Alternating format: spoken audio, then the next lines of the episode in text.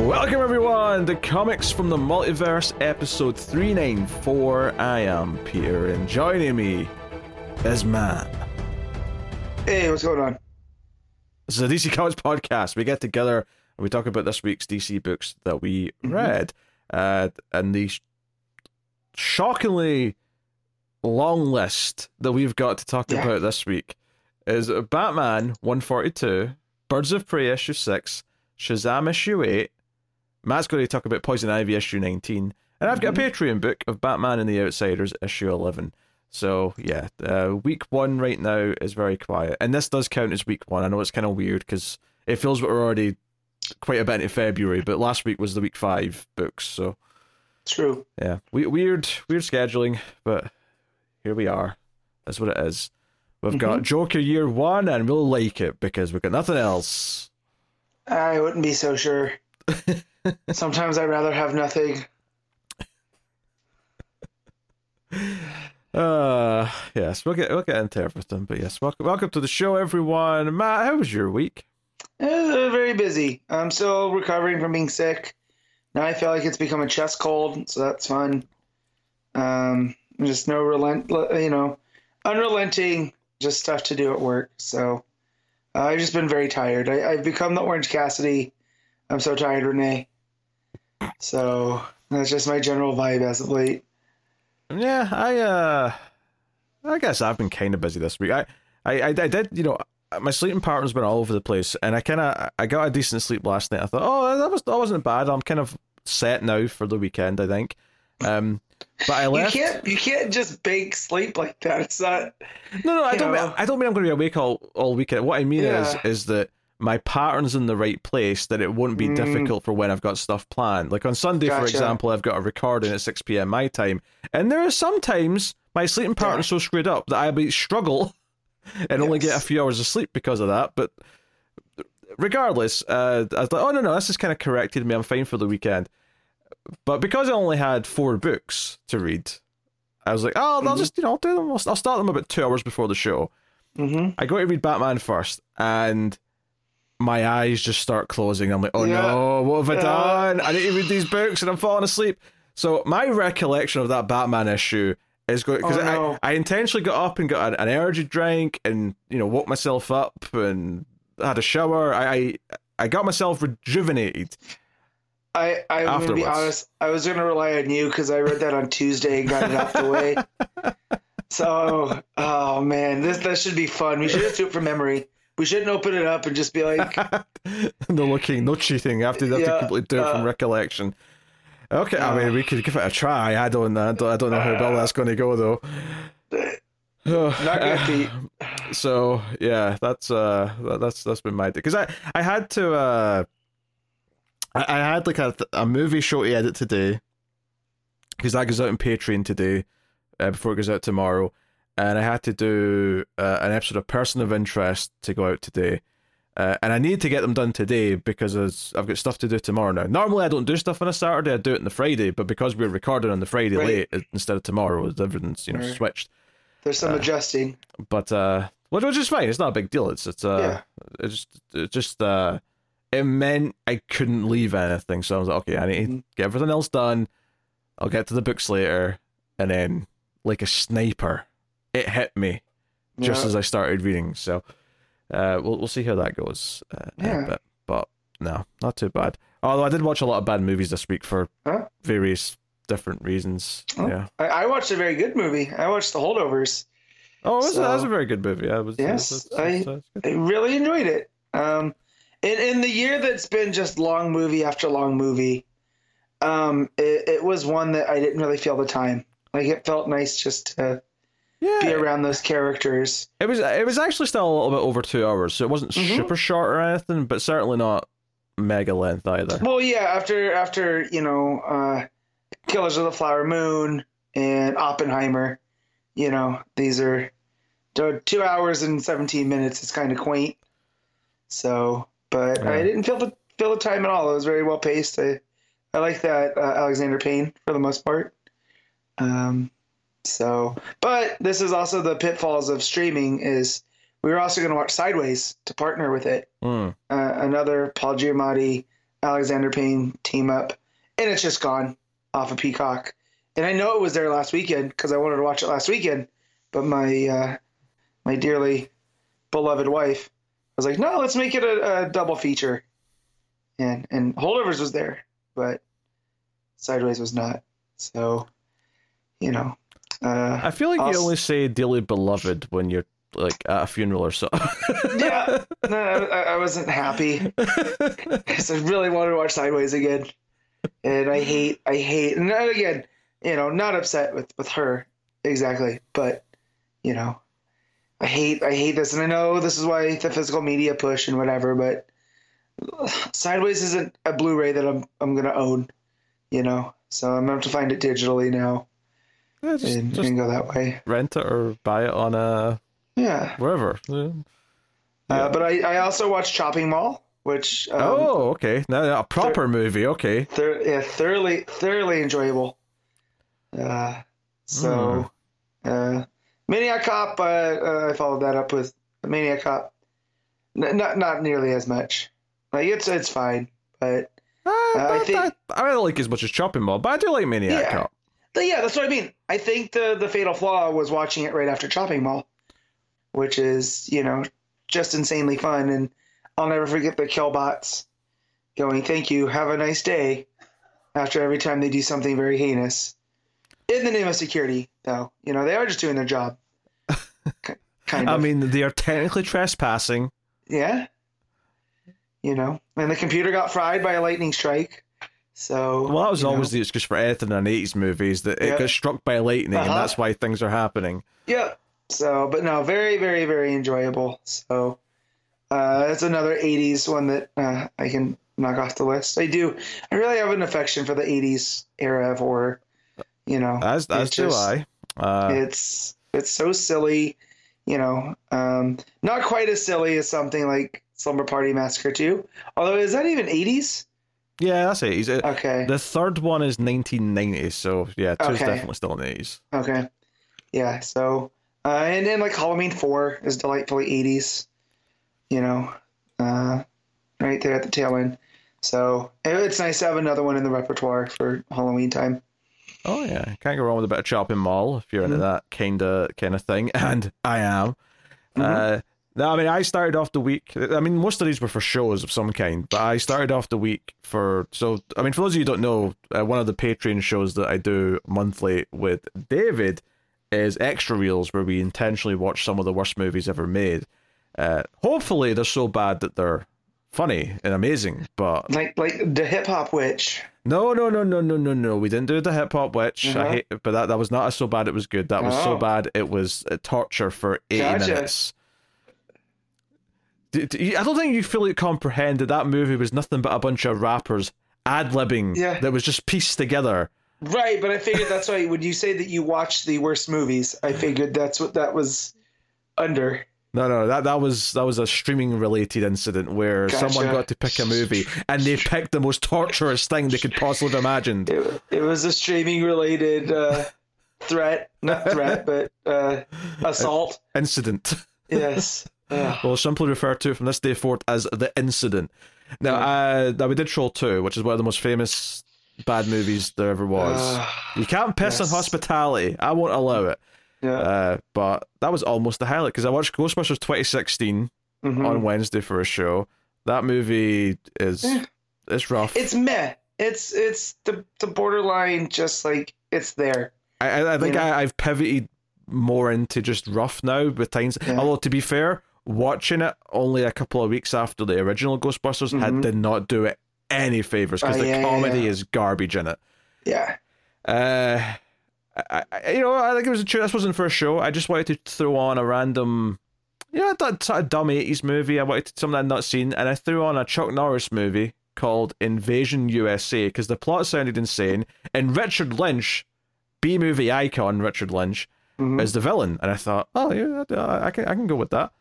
Uh, and it was the most boring two hours. Like, Oh. like it, it didn't matter what the plot was. They somehow made it the most dull thing imaginable. It was really quite spectacular, just how dull it was. So, unfortunately, that was Any relation to David Lynch? No, no, I don't believe so. No. Uh, uh, he's definitely a, a successful actor in the, the, Mhm. the B movie Sphere. I highly recommend his portrayal of effectively Jesus and God Told Me To. Okay. But he- he's he's in he's in many things. Uh, but yeah, so that, that was pre- that, the only sort of proper thing I watched this week. Technically, then was uh Society of the Snow, uh, which is the uh, Netflix have distributed. I don't think they Yeah. they made it from scratch, but Yeah. they're the ones that put it out, Mm-hmm. And it's based on the Andes rugby team playing Mm-hmm. disaster from 1972. So it's a cheery watch. It's a feel good, lift your spirits Yeah. kind of movie. Yeah. I don't want to give anything away because people don't know, but yeah. Uh, this one has 100% less Ethan Hawke, though, compared to Alive. True, but that's actually more authentic because like Yes. the characters were supposed to be uh, Correct. Argentinian. I say? I think so. Yeah. They're they're one of the South American countries Yeah. because they're going over the Andes, right? Yeah, yeah, yeah. So When it happens. Yeah. yeah, so they're not meant to be a bunch of white guys speaking English. Right. that's that's that's definitely uh, the case. Right. Because the director of that is, um, he did uh, t- t- The Impossible. I'm drawing a blank on his name. J. A. Uh, Biona. Yeah, Bayona. That's right. I think he also did Fallen Kingdom, Jurassic World 2. He did. Yeah. So, He also did uh, The Orphanage, which is another Mhm. Spanish speaking movie that he did yes. back before those other ones. Mhm. Uh, he's a very w- weird director. I feel I feel, I feel like I, I'm not Yeah. super passionate about anything that he's done, and some some of what he's done I just don't like. But even the ones that are better, I'm not super passionate about. yeah. It's uh, I don't know. It's it's interesting. Uh, but aye, that that was that was my uh, week of movie watching. Definitely not a hmm a week for the ages, full of heavy hitters. But uh, Oh, that's Richard Lynch now. I, I had to look him up. My computer was lagging. So, as we were talking, I was oh, you for it to recognize him? Yeah, I recognize him. I've seen him in things. So, Hmm. um, nothing comes up uh, exactly, but he has one of the. He's one of those guys. Like you've seen him pop up in a bunch of things. Um. Off the top of my head, he was also in Alligator 2. mhm. He was also in Werewolf, which was a Mystery Science Theater 2000 movie. So you've probably not seen that unless you've watched Nope. that show. Uh, he's been in more. I'm trying. I, I, he's been in at least like an episode of Star Trek, Next Mhm. Generation. Uh, he was in. You know, he, he pops up in TV shows, which is probably more likely where you've seen him rather than the movies that he's been in. But That's exactly where uh, I've seen him pop up on stuff like, uh, like you said, Star Trek. Uh, he was on Murder She Wrote. Uh, so he was in a couple uh, Murder She Wrote. So, but yeah, Yeah. he's one of those faces. Yeah, okay. So All right, well I wish I had more small talk because there was not a lot of books this week, but I, I feel like this is just going to be a shorter episode, guys. I'm sorry. Yeah, I should have planned an activity, like a fun activity where we, yeah. I don't know, I make Matt guess the top 100 DC characters according to X website and see what comes up with. That that said, I, I saw that list going around, so you know. Uh, Oh, I was I just pulled that out of my ass. I didn't realize there was like Oh, a current no, one there doing the was. rounds. There's someone had put uh, together a list and they had ranked. Uh, I don't know what the criteria was, but you know, of course, you, who you think near the top is near the top, and you know, uh, Mhm. other other characters are woefully underrepresented. So Okay, Yeah. so But Cold yeah. Snap. I didn't see Cold Snap. I don't know if it went down that low. Oh come on, come on, come on, come on. Yeah. What do you mean Sub Zero? Hey, absolute zero. Uh, Uh, but yeah, but I did I did remember Lois was ranked at like number seven, which was pretty cool. That's, Um, that's respectable. Yeah. Uh, I I don't know how uh, how high I would go. I mean, we are coming up to episode 400. I mean, Mhm. uh, I, I know we did like a top 10 or whatever back at episode 100, but um, you know, Mhm. maybe maybe it is time to maybe do a bigger bigger Yeah. countdown as a special or something. hmm Uh, I don't know. Maybe we'll talk about that since we're you know we're about what six weeks away now. Some something like that. Yeah, yeah, we're getting we're getting there. Mhm. Uh, it should be springtime by the time we're uh, doing that. So Mm. Uh, we'll see. We'll see. Anyway, let's get into Matt's favorite part of the show. Yep. The Comixology Top 10, or the the list formerly known as Comixology Yes. Top 10. There might be some comics on this list. Who knows? There very possibly, very well maybe comics somewhere. All right, Tuesday first because they separate them by day. Ranked as of right now on Kindle's comic book store rankings. What do you think Mhm. number one is from DC? I'm guessing it's Batman. Yes, it's the most boring possible guess and outcome you could have imagined. Yeah, Batman and Joker. Of course, it's going to be number one. Like, I'm sure the well, this is all digital too, but I know. Yeah, my shop should have had a bunch of them. I, I off air, I, I let Pete know there was a mishap at my comic shop this week, so I would assume there would have been a gigantic stack of these just based off of the the title. Hmm. So Uh, number two is Shazam. Number three is Birds of Prey. We just didn't. There's hardly any books this week. There's like no competition. Yeah, but I, I like yeah, but I like that Shazam came in too because I, I would have had Birds of Prey there. So the fact that Shazam is there is that's good. I mean, I like both of those books a lot, so I uh, the either order's fine with me. Uh, four is How to Lose a Guy Gardner in 10 Days. Um, speaking of characters that won't be on my top 50, uh, number five is Kneel Before Zod. That's definitely benefiting from a week with hardly any books. Uh, six is Red Hood the Hell issue zero, which I think is just reprints before the new miniseries starts. Uh, number seven is Superman 78, issue four. Number eight is Poison Ivy. Number nine is Fire and Ice. And number 10 is Suicide Squad Kill Arkham Asylum. So, I mean, yeah, they got to 10 books, but it's definitely not your. Uh, Just barely they got to ten. yeah, but it's, it's a lot of, you know, like Yeah. Fire and Ice and Kneel Before Zod and Red Hood the Hell. And I'm not saying none of these could be great books. They could be. Yeah. But I've tried Fire and Ice and Kneel Before Zod, and they were both rough. So I'm, They I'm were so rough that even I'm still not reading them. Yeah. We all know we all know I keep reading things way longer than I should be. and you're a slut Oh. for Superman stuff. Hmm? A filthy, dirty little Mhm. Superman. Look, I'm a bit loopy, okay? Mhm. Right? The the the level of humor might be in a, a precarious position throughout this episode. It, it might turn you into uh, something Joker esque. Mm. Stay away from vats of acid. Tell you that much. Mm. That's just good advice in general, that regardless True. of Jokerization. Unless you're Connor, then it might make him better. Maybe an improvement. oh dear. Okay, uh, Wednesday. What do you, what do you think number one is? Um, I'm seeing if I, there's any cheat here.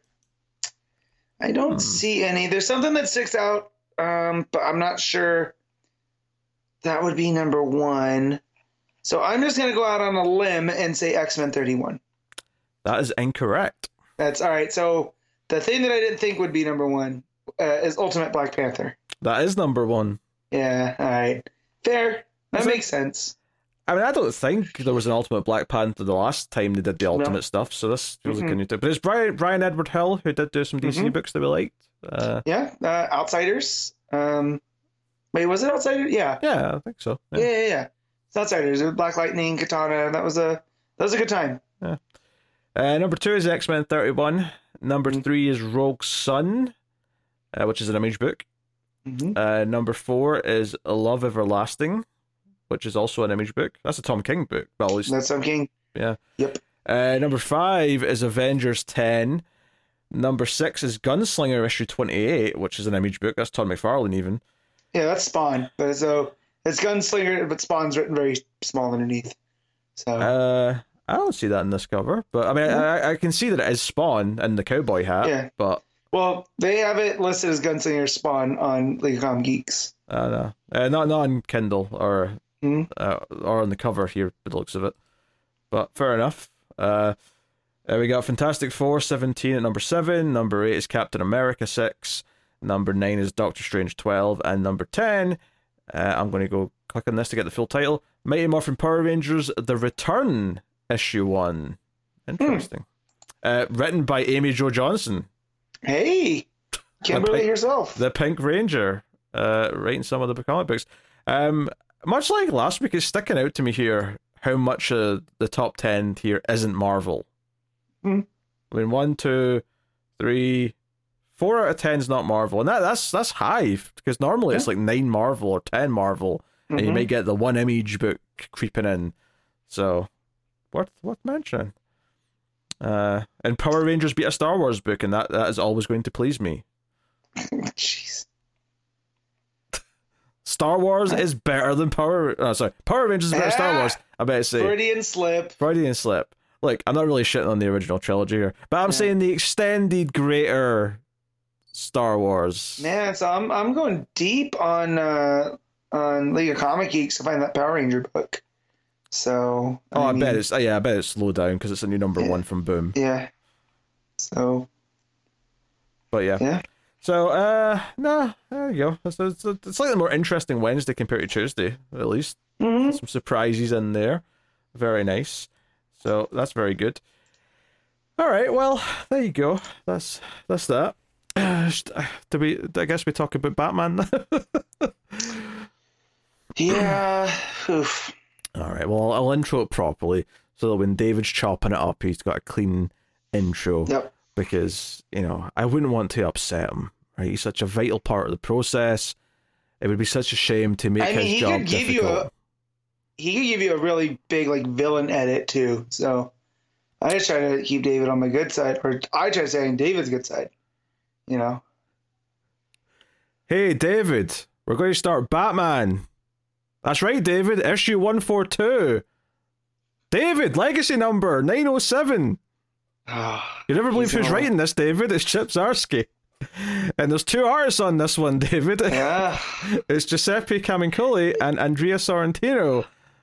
Hope that was clean if- for you, David. if you're, you're despicable. Uh, I hope he leaves that all in and make you look real dumb. I, ex- no, I what I expect he will leave it in. I, Yep. I expect he'll leave it in and either put some words on the screen calling me an idiot or, or something to that. I don't know. I don't know what This he'll man. do. So if, if you he'll would roll have told me there was going to be a Chip Zdarsky book with art by Andrea Sorrentino last year, it. Mm. I would have been like, heck yeah. And it's a Batman book? Okay. Eh, And, and, and it ends up being Joker Year One? Hey, look, those few pages of Sorrentino art do look gorgeous. I'm not Yes. like no one can argue that. They look phenomenal. Just wish I cared what was going on on those pages. Like, in, in a vacuum, they look great. I just wish it was comprehensible to what the story is. Well, well, from what I gathered here, and admittedly, Mhm. I was in a bit of a sleepy daze as I read this. Uh, I'm sure there was there was a one page in the middle. It took me like five minutes to get through because I kept dozing off like halfway through the page. Those are the worst. Uh, that's where you end up dropping your iPad on your face. Like if you're reading like me, you know, propped up in bed and you know, you get the jolt. Yep, yep. Uh, so the Sorrentino War, I believe, is the future because it mentions Yeah. Barbara being commissioner. So we're in the future for part of this, and it's Mm-hmm. an autopsy of someone who looks like the Joker but isn't actually the Joker. Mm-hmm. Uh, but obviously, the main part of the story is in the past. Uh, specifically, so here's the thing: when I saw the preview pages for this, uh, and I didn't look at them properly, but I just because they were in every book last week, I, I saw the first part of it. Uh, I was like, oh, they're sort of starting as if it's the end of Killing Joke kind of thing. They're going for that kind of vibe. Yeah. Um, but it's like after, seemingly after the acid incident, uh, like Joker split into three, so it's tied into the whole three Jokers thing, where two of them start fighting, right? Mhm. Uh, maybe even killing each other, although probably not. It's hard to say. So and then but here's the thing that Zdarsky does too is they're talking about how Red Mask is responsible for there being three Jokers. Well, not even just that. He doesn't just say the Red Mask responsible. He says, I learned last year that Red Mask was responsible for this. And I'm like, okay, was that in like one of those Joker books that I wasn't reading? Because I don't remember that at all. No, I think that was in the Batman run with the you know in that issue where we had the him jumping through the different eras, right? So it was just you know Oh, was an it? ex- yeah yeah yeah, and that that um, Red Mask was going through and uh, effectively um, Jokerizing all, all the different realms. Okay, that And Yeah, Yeah, okay, that's that's left my brain completely Yeah. then. yeah. And the only reason I remember it is because it got brought up here. When he came down, I was like, Red Ma- no. I because at first I thought Black Mask. I was like, wait, when did Black Mask come into this? And then I was like, oh no, Red Mask was that other stupid thing from the sideways parallel, you know, that that we we went to where that's why Batman has a has a you know, a robot hand now because of that stuff. Yeah, But- I. So I I've been kind of critical of Zdarsky's voice for Batman throughout this, but the narration on the first page really bothered me. And I guess technically you could give it a bit of leeway and say this is the future. Batman's changed. Yeah. He's more hardened or whatever. Mhm. But you know, he literally says that Joker dying is his joy, his dream is for Mhm. Joker to finally die. Not that he'll kill him. He's not saying he'll murder him No, but just that you know he dreams of Joker dying, and I'm like, I don't know. This feels a bit weird as a monologue for Batman. It it, it, it wasn't sitting with me quite right.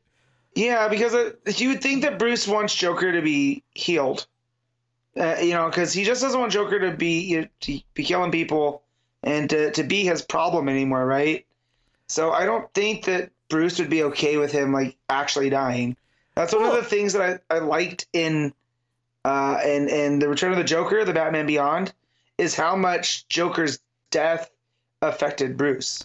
Oh sure, like I I have no problem with like Batman having like a moment where he kind of admits that sometimes he thinks about it, like and maybe even hopes for it because like dealing with the Joker's so well Traumatizing. the Joker that.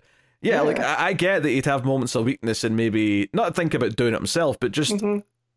Like- think about it and maybe hope for it. Like I get that. I'm not against that. It's just the way it's phrased. It's the wording. It just feels Mhm. too like you know like like he's making some sort of Shakespeare. It's like oh the Joker's death, Yeah. my joy, my soliloquy uh, as I'm cutting Yeah. this guy on the operating table or the cadaver table, whatever you want to call it. So. Yeah, like, like, but the thing is, is it does the whole three Jokers thing, but then it just kind of focuses on one Joker. I think for the rest of the issue, unless I missed something, but I think it was Yeah. just focusing on the one Joker, and it basically kind of plays as if uh, Killing Joke backstory is what this Joker's backstory is. Uh, Mhm. Although I didn't hate this little bit here actually, where he goes to the woman that he's supposed to be with and says, "It's me, and I'll be fine. I promise. I love you. I'll come back for you. I'm going to fix it. Wait for me, Sally." And he runs off, but then like her husband presumably comes out the house and is like, "Who was that?" And she's like, "I don't know." So I do kind of like the idea that the backstory in Killing Joke Yeah. wasn't real, and it's just Joker th- like thinks that's his backstory. Yeah. I kind of like that implication. That's, that's, yeah, yeah, yeah. that's not bad. because he he is a, he is also like not right in the head. So we can't. That's what always makes Joker an unreliable narrator, and, and keeps him such a wild card. Uh, because because he's also supposed to be the the leader of the Red Hood gang too, right? So he he's whatever the acid did to him, it also really messed him up here.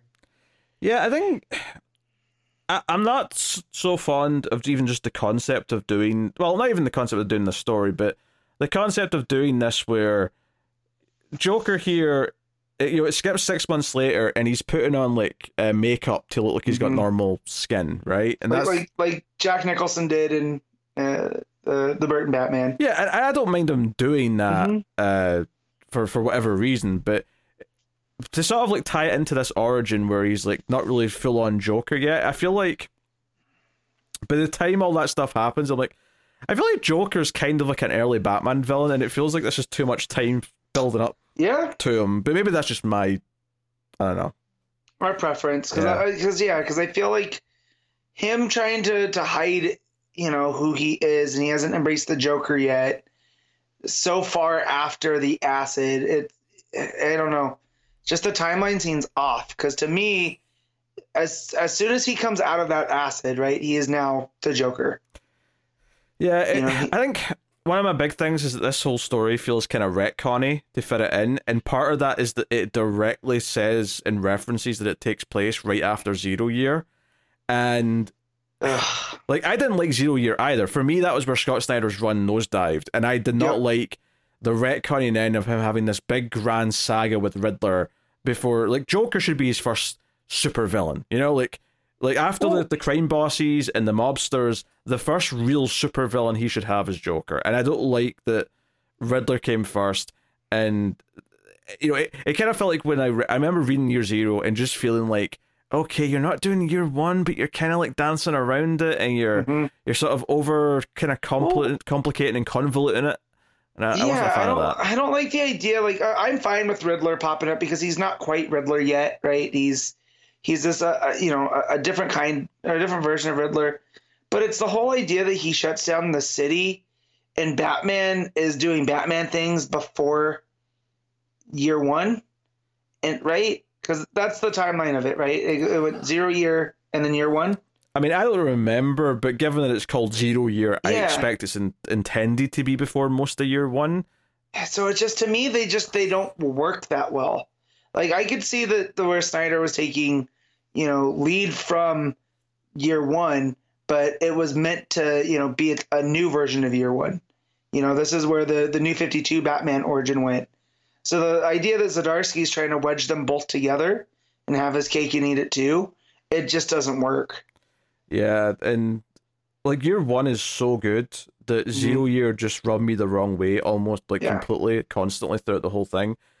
Uh, so this directly referencing it, and Zdarsky sort of taking that as like the canon that he wants to kind of like build on, because I'd kind of just forgotten about Zero Year. Yeah, and me it too. just you know like okay it just fades into the darkness and technically i suppose it happened in continuity but comic books are very selective where you just kind of like forget the things you don't like and keep the things you do Mm-hmm. Well, like there, there's a reason why we associate with like Batman's timeline, right? Is that it goes, you know, uh, you know, Bruce comes back, does uh, year one, and then we jump right into the Long Halloween, right? And those aren't exactly canon, but there's versions of those stories that we get, and they make a good one-two punch for early Batman. yeah i mean a lot more villains are established in long halloween that weren't in year one so there has to be some. Yeah. you know time between them but Mhm. uh, yeah i definitely usually think of long halloween as being because you know that's the story of dent becoming two-face and i think Yeah. of that as a relatively early batman Yeah, lineage thing Yeah, because they're using the whole the you know the triad of Batman, Gordon, and Dent attacking you know what the the going ons of the city as you know. So I mean, Uh, if anything, I would say if you wanted an interesting, because I, I remember Batman the Mad Monk and Batman and the Monster Mhm. Men were set right after year one. That was like an intentional thing with those. If you want to do something to fill in there, I would say look at Long Halloween. All Mhm. the villains that are in that that weren't in year one, hey, they're all primed for like a, Yeah. a new version of like their first encounter with Batman set between year one and Long Halloween. mhm. That'd be more interesting to me. Give me because I think Grundy's in there, Poison Ivy's in there, Catwoman's in there. There's a lot of potential for for some of those stories. yeah, so so uh, and then so when we get back to this and uh, Zdarsky's bringing up Zero Year, making us remember that, but there there's other storylines that he drops in if I'm remembering, because again I'm trying to do this from memory. Uh, so, but I feel like there's other timelines that, that he's playing with as well, and I'm just like, this is too much. Yeah, yeah. Uh, you know, and again, the art in the Sorrentino pages is guarded. Like, there's a, uh, like uh, he's he's on like a sort of like cross apparatus, and he's all like skinny, like up against Yeah. the wall, or at least the the fake Joker is. And there's a note saying, "I'll see you soon." And I think you get a glimpse of Barbara as uh, commissioner standing Yeah. behind Batman, which, Which I the- did, I did zoom in, and I was like, does it say Grayson or does it say Gordon? Because I just saw the G, Ah. and it it says Gordon, so you know, Hey, she might just keep her name. maybe, maybe. That's the thing. People do it.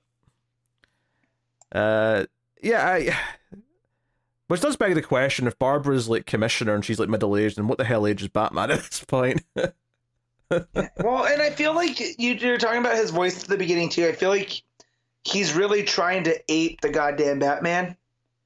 Mm. you know and i just i hate that version i hate that like it works in the dark knight returns just because of the type of character bruce has become but anytime otherwise it just it feels too try hard so um so so yeah i mean is this supposed to be like right like is this right before like dark knight returns kind of era bruce you know um i don't know Yeah, uh, Joker gets into a fight at a bar uh, with some thugs because he cracks a joke. They don't like it. They beat him up, but then he starts just freaking out with a glass bottle and basically Uh-huh. killing them. And then one of the, one of the guys in the bar recognizes him and says, "Oh, boss!" So clearly one of the Red Hood gang, presumably. Um, his makeup's kind of coming off, so he's got like sort of white streaks coming Yeah. through. Uh, also, also weirdly, because now you're reminding me of this, is the, the way that Joker takes a beating here to me is one of one of the everlasting. Like how do I put this? It's one of those things that I love seeing in in Batman stories where Batman can just beat the ever loving piss out of Joker, and he just keeps getting up, and it kind of I'm like, you know, to bring it to wrestling, it's kind of like Darby Allin, right? where where Joker just wants him to keep like hurting him, right? And so I, I like that Zdarsky put that in here, right? That it shows that Joker can just take a beating and get back up and do what he needs to. Um, and then it also made me wonder, like, what does a heel Darby Allin look like? You know, Hmm. uh, things I should not be thinking of reading a Batman comic, but here we are. Yeah, the his old Red Hood gang want to kill him because they think they should. They mention that Batman stops some uh, a gang from a, a robbery, so it's a bit of a car Yep. chase kind of thing. Uh, Batman meets with Gordon up on a roof. They talk Mhm. about the fact that this, you know, leader of the Red Hood gang might be back, even though he should have been dead from that fall in the acid. You know, I don't really have much uh, to say about any of that, really. Uh, Mm. so, There's there's something going on with all the different gangs, right? That they're switching masks. mm. So they, they're trying to make him think that there's multiple gangs out here doing things. Uh, which again, I feel like Zdarsky's focused on one thing. You're trying to be too clever. Yeah, um, I think perhaps the more interesting thing here, uh, overall, is that Joker has narration, but it's kind of Mhm. like the real person that he was before is narrating from inside the Joker. So Mhm. it's like he's recognizing, like, it's like he's watching himself go insane, and he's saying things like, "Oh, please no," um, and, and things like that. It, it feels like he's narrating as a third party, and it's a little bit weird. Like I, I kind of like, in the one hand, I artistically get the point of it, and I'm like, I can kind of see the the merit in writing a character who's insane like that, and sort of Mhm. showing this weird perspective of the sane person that he was watching it happen. That's kind of interesting. I don't Yeah. know if I want to sympathize with the person that the Joker was before he became Joker, though. So that's a little. I'm a little mixed on that. I, I appreciate the the, the big swing. It's a, Yeah. it's, a, it's a big swing, and I, I, Yeah. you know, Well, I just like, and again, not to not to keep comparing this to other things, but like that that King and Garrett story that we just got, right? And Mhm. like Joker's just kind of a force of nature there. He's almost not human, um, and just the way that they present him. So for Zdarsky to go here and to remind us that there is a human under there, it's, it's kind of weird, you know, because I don't. I, I just think also the idea of giving us like a definitive Joker origin, even though this is, you know, year one or whatever, and it's not quite definitive. I don't I don't ever like that. I like keeping the Joker into some kind of mystery. yeah, I think, yeah, over. I I guess the idea is is that by the end of the the main part of the story, that Mhm. as in the, the the year one timeline, is that that, that Mhm. narration voice is going to die or go away. Right. Like eventually, that's going to completely fade, and it'll just be Joker that's left. Mm-hmm. But again, yeah, I don't know if I necessarily like the idea of even telling an origin story like that Yeah. from that perspective. Right. Uh, but uh, so I don't remember this character, but I'm assuming this character was in the night. This guy that says he trained Batman. Yeah.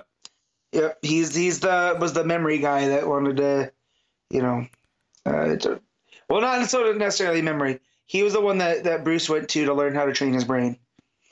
Yeah, uh, and he offers to train Joker to harness his mind and to never fear again, and says that his credentials is that he trained Batman. And it's worth mentioning that before this, Joker saw Batman sort of gliding over like the sky, and kind of like looked at him in awe, and so he's having mixed feelings about who Batman Yeah. is. Because right now, Batman's the guy who's kind of responsible for him falling into the vat of acid. Yeah.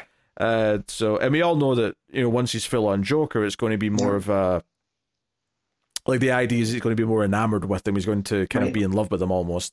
Um, and yeah, because because here it's almost like he's cowering, like you know, when a bird's swooping on you, and you kind of go like this. You know, it's not quite fear, but it, it is hesitancy. yeah, So you know, for him to to go from that place to like embracing Batman. You know, uh, you know that also there's ideas. This is what drives me nuts with Zdarsky. There's ideas here that I can get behind. I just the execution is always where it fails.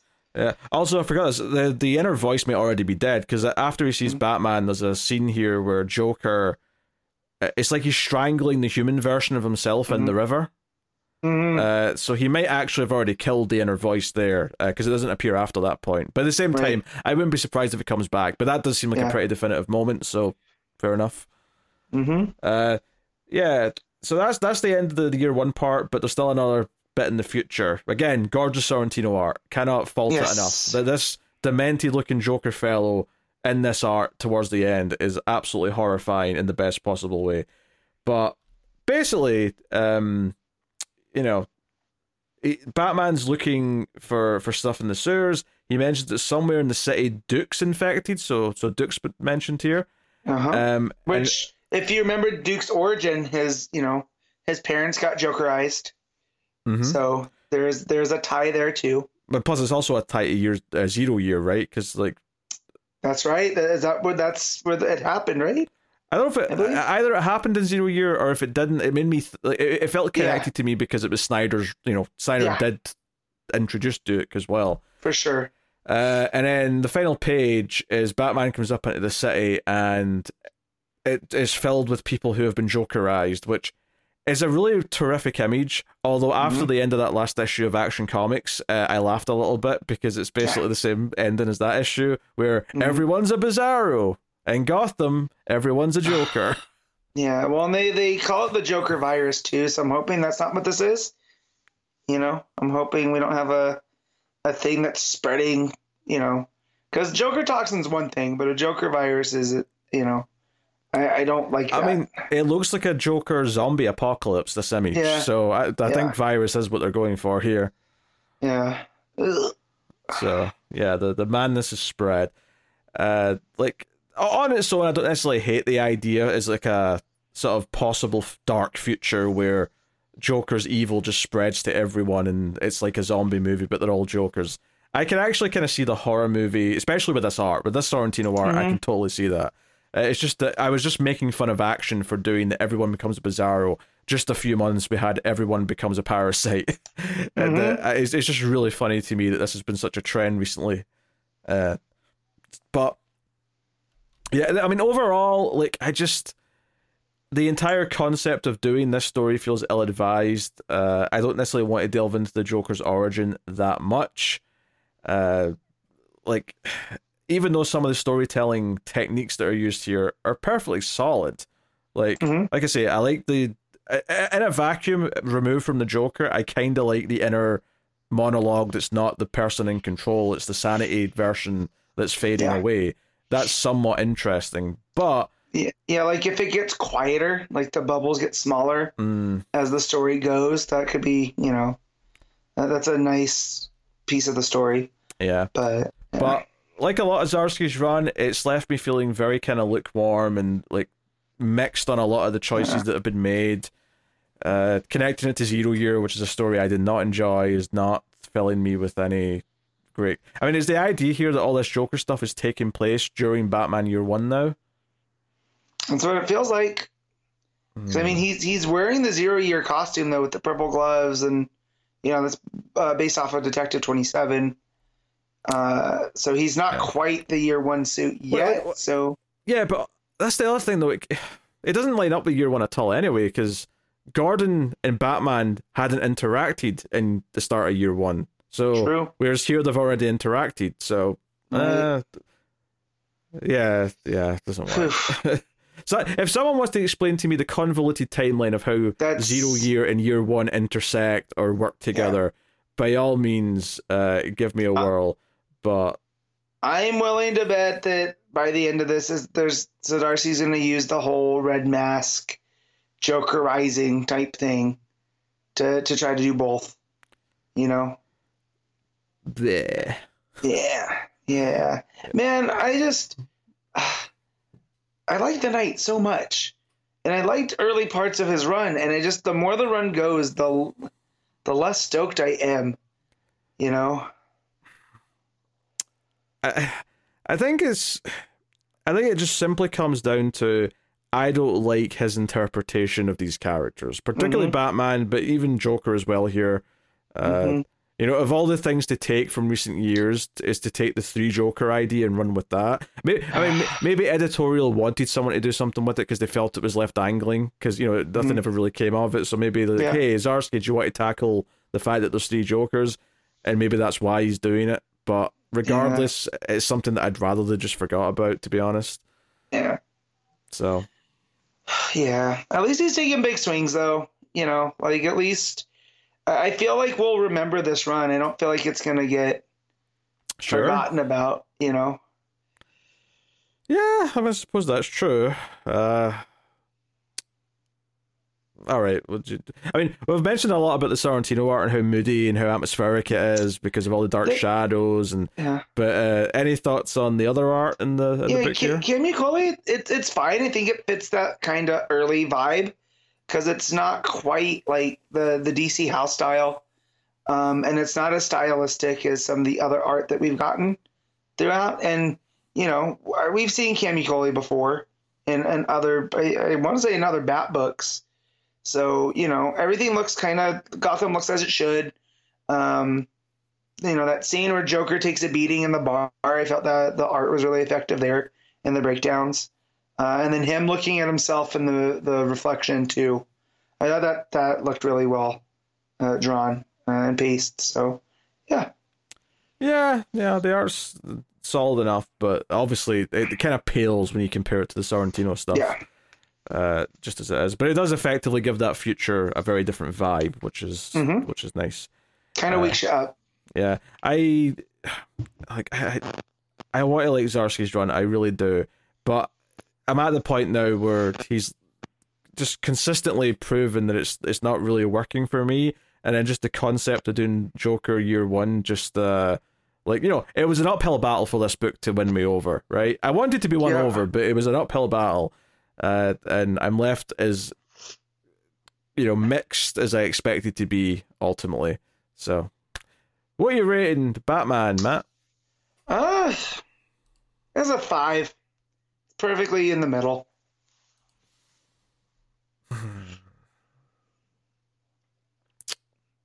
Yeah, I suppose I'll agree with that. hmm Like I can't feel like I can, I can't go lower despite the story being a mess, you know, because I almost feel like that's going to be the point, you know, because it's the Joker. At least that's what I'm hoping. I, I could at the end of these three weeks, I could be like, nope, it's just a mess. There's no point to it, but you know that might, looking back, would affect it. I'd probably drop the score a little bit, but yeah, Mm, yeah.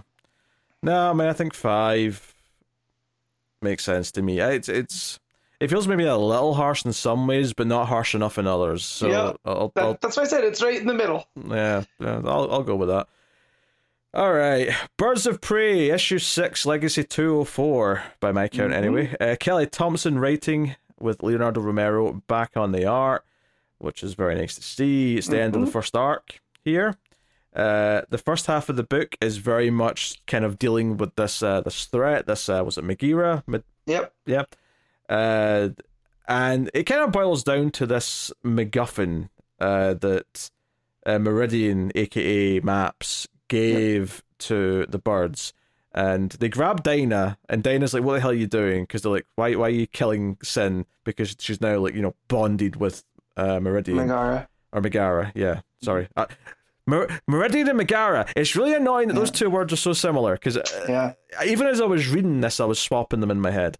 Gotcha. Anyway, uh, so they're like, "Hey, we've got this magical urn, right? Mm-hmm. We're going to open it. It's going to suck in, uh, Meg. Just call her Meg. Meg, Yeah. Megara, yeah, okay. Yeah. They're going to suck in Megara, um, and like we don't really know what it'll do to Sin because she's bonded with her. But Mm-hmm. it's maybe maybe it'll weaken her enough that Sin can kind of push her away. So it's the best choice we really have. So we get a lot of big fancy art here from uh, Romero with all the beams Mhm. of light coming out of the yarn and the swirling vines of of Megara kind of swooshing into it. Uh, and there's a really nice moment actually where, uh, you know, it's a big two page spread. Uh, we see them all holding it, but one of the fun moments is uh, Dinah jumps in.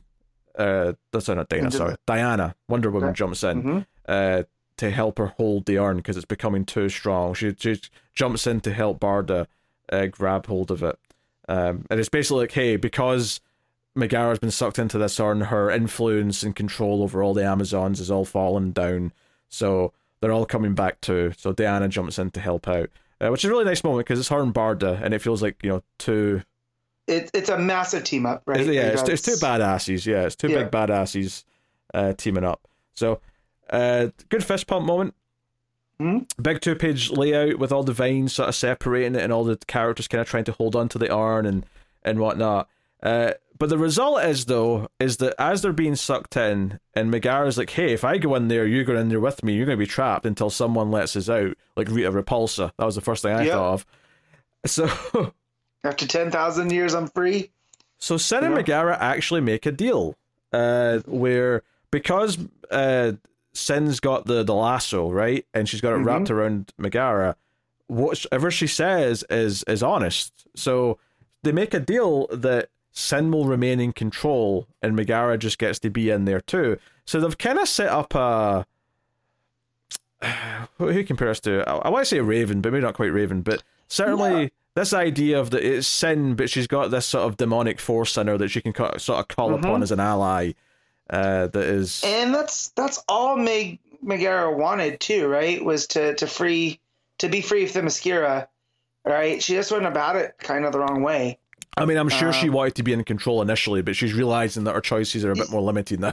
Yeah, yeah, yeah. But so like so at the end of the day, like she does make this deal because it it's it suits her as well. yeah, And I, and I like that it, it comes down for as much as I love the action and, and stuff in this, I like that it comes down to a conversation. Oh yeah, for sure. Uh, I like that a lot too. Uh, and everyone's all hugs at the end. Uh, Diana kind of gets up in in Sin's face. Uh, I mean, not not Sin really. It's more uh, Megara, but Yeah. she like gets her to hold the lasso and says, "Hey, do you intend to honor this deal and you know not like do any harm?" And she's like, "No, actually, the Sin and I have agreed that we'll protect the world and not destroy it." And she's like, Mhm. "Fine, but if you ever go go back on this, it'll be me that's hunting you." So it's just a little sort of like, "Hey, Mhm. maybe she'll stay in line as well because Wonder Woman just threatened her." so Yeah. you know, also good little beat there. Uh, in the boom tube back to Gotham, uh, where they all agree to have a drink, and then the back like third of the issue sets up next issue or the next arc, I should say. The next, yeah. Yeah, I, I almost feel like this these first six issues. I know it's it's six, but it almost felt like this was like the prologue to the book that Thompson wanted to do. yeah. I You will know? say what it sets up here is super exciting because. Uh-huh. basically, you know, Bab shows up, Batgirl shows up, and is like, "Say, I'm oh, I came to see Sin. I'm happy she's back, but I'm I'm I'm a little miffed. Why wasn't I asked to come and help on this? What is with that?" And if you remember, everyone uh, from back at the start of the the book, uh, she was told not to by Maps. Like uh, Meridian from the future said, you can't bring Barbara Gordon no matter what. And we don't know, we didn't know why yet, right? So Mhm. And, and Dinah always, you know, we saw her struggling with this, and it seemed like she was just struggling because that's her friend, that's her teammate, and she felt like she was going behind her back. But there's something much deeper uh, that gets revealed. Yeah. Well, well, as far as Dinah was aware, that was that's all it was. Dinah didn't know Mhm. why. Uh, you know, she she Mhm. uh, only knew that she was told not to. Mhm. Uh, but once Babs leaves the scene, Dinah's like, "Okay, come out now. You've got explaining to do." so Maps, you know, jumps out. She was listening to the conversation, and she's like, "All right, you need to tell me why I couldn't take Babs on that mission." And she reveals that this wasn't the first time they tried this mission. She's been time traveling over and over again, and this was actually the 11th or 12th attempt to Mhm. save Sin. And the reason why they couldn't take Babs is because Babs died every single time they did this. And every attempt, Babs went with them, and Babs always died. Sometimes others died too, and Sin as well. and Sin too, yeah. So Yeah. the mission always failed, but Babs always died as well. And Mhm. sometimes some of the others died. And it was actually Dinah in this previous timeline who said to Maps, whatever happens on the next run, you can't like don't let us take Barbara. Like we can't do Mhm. this.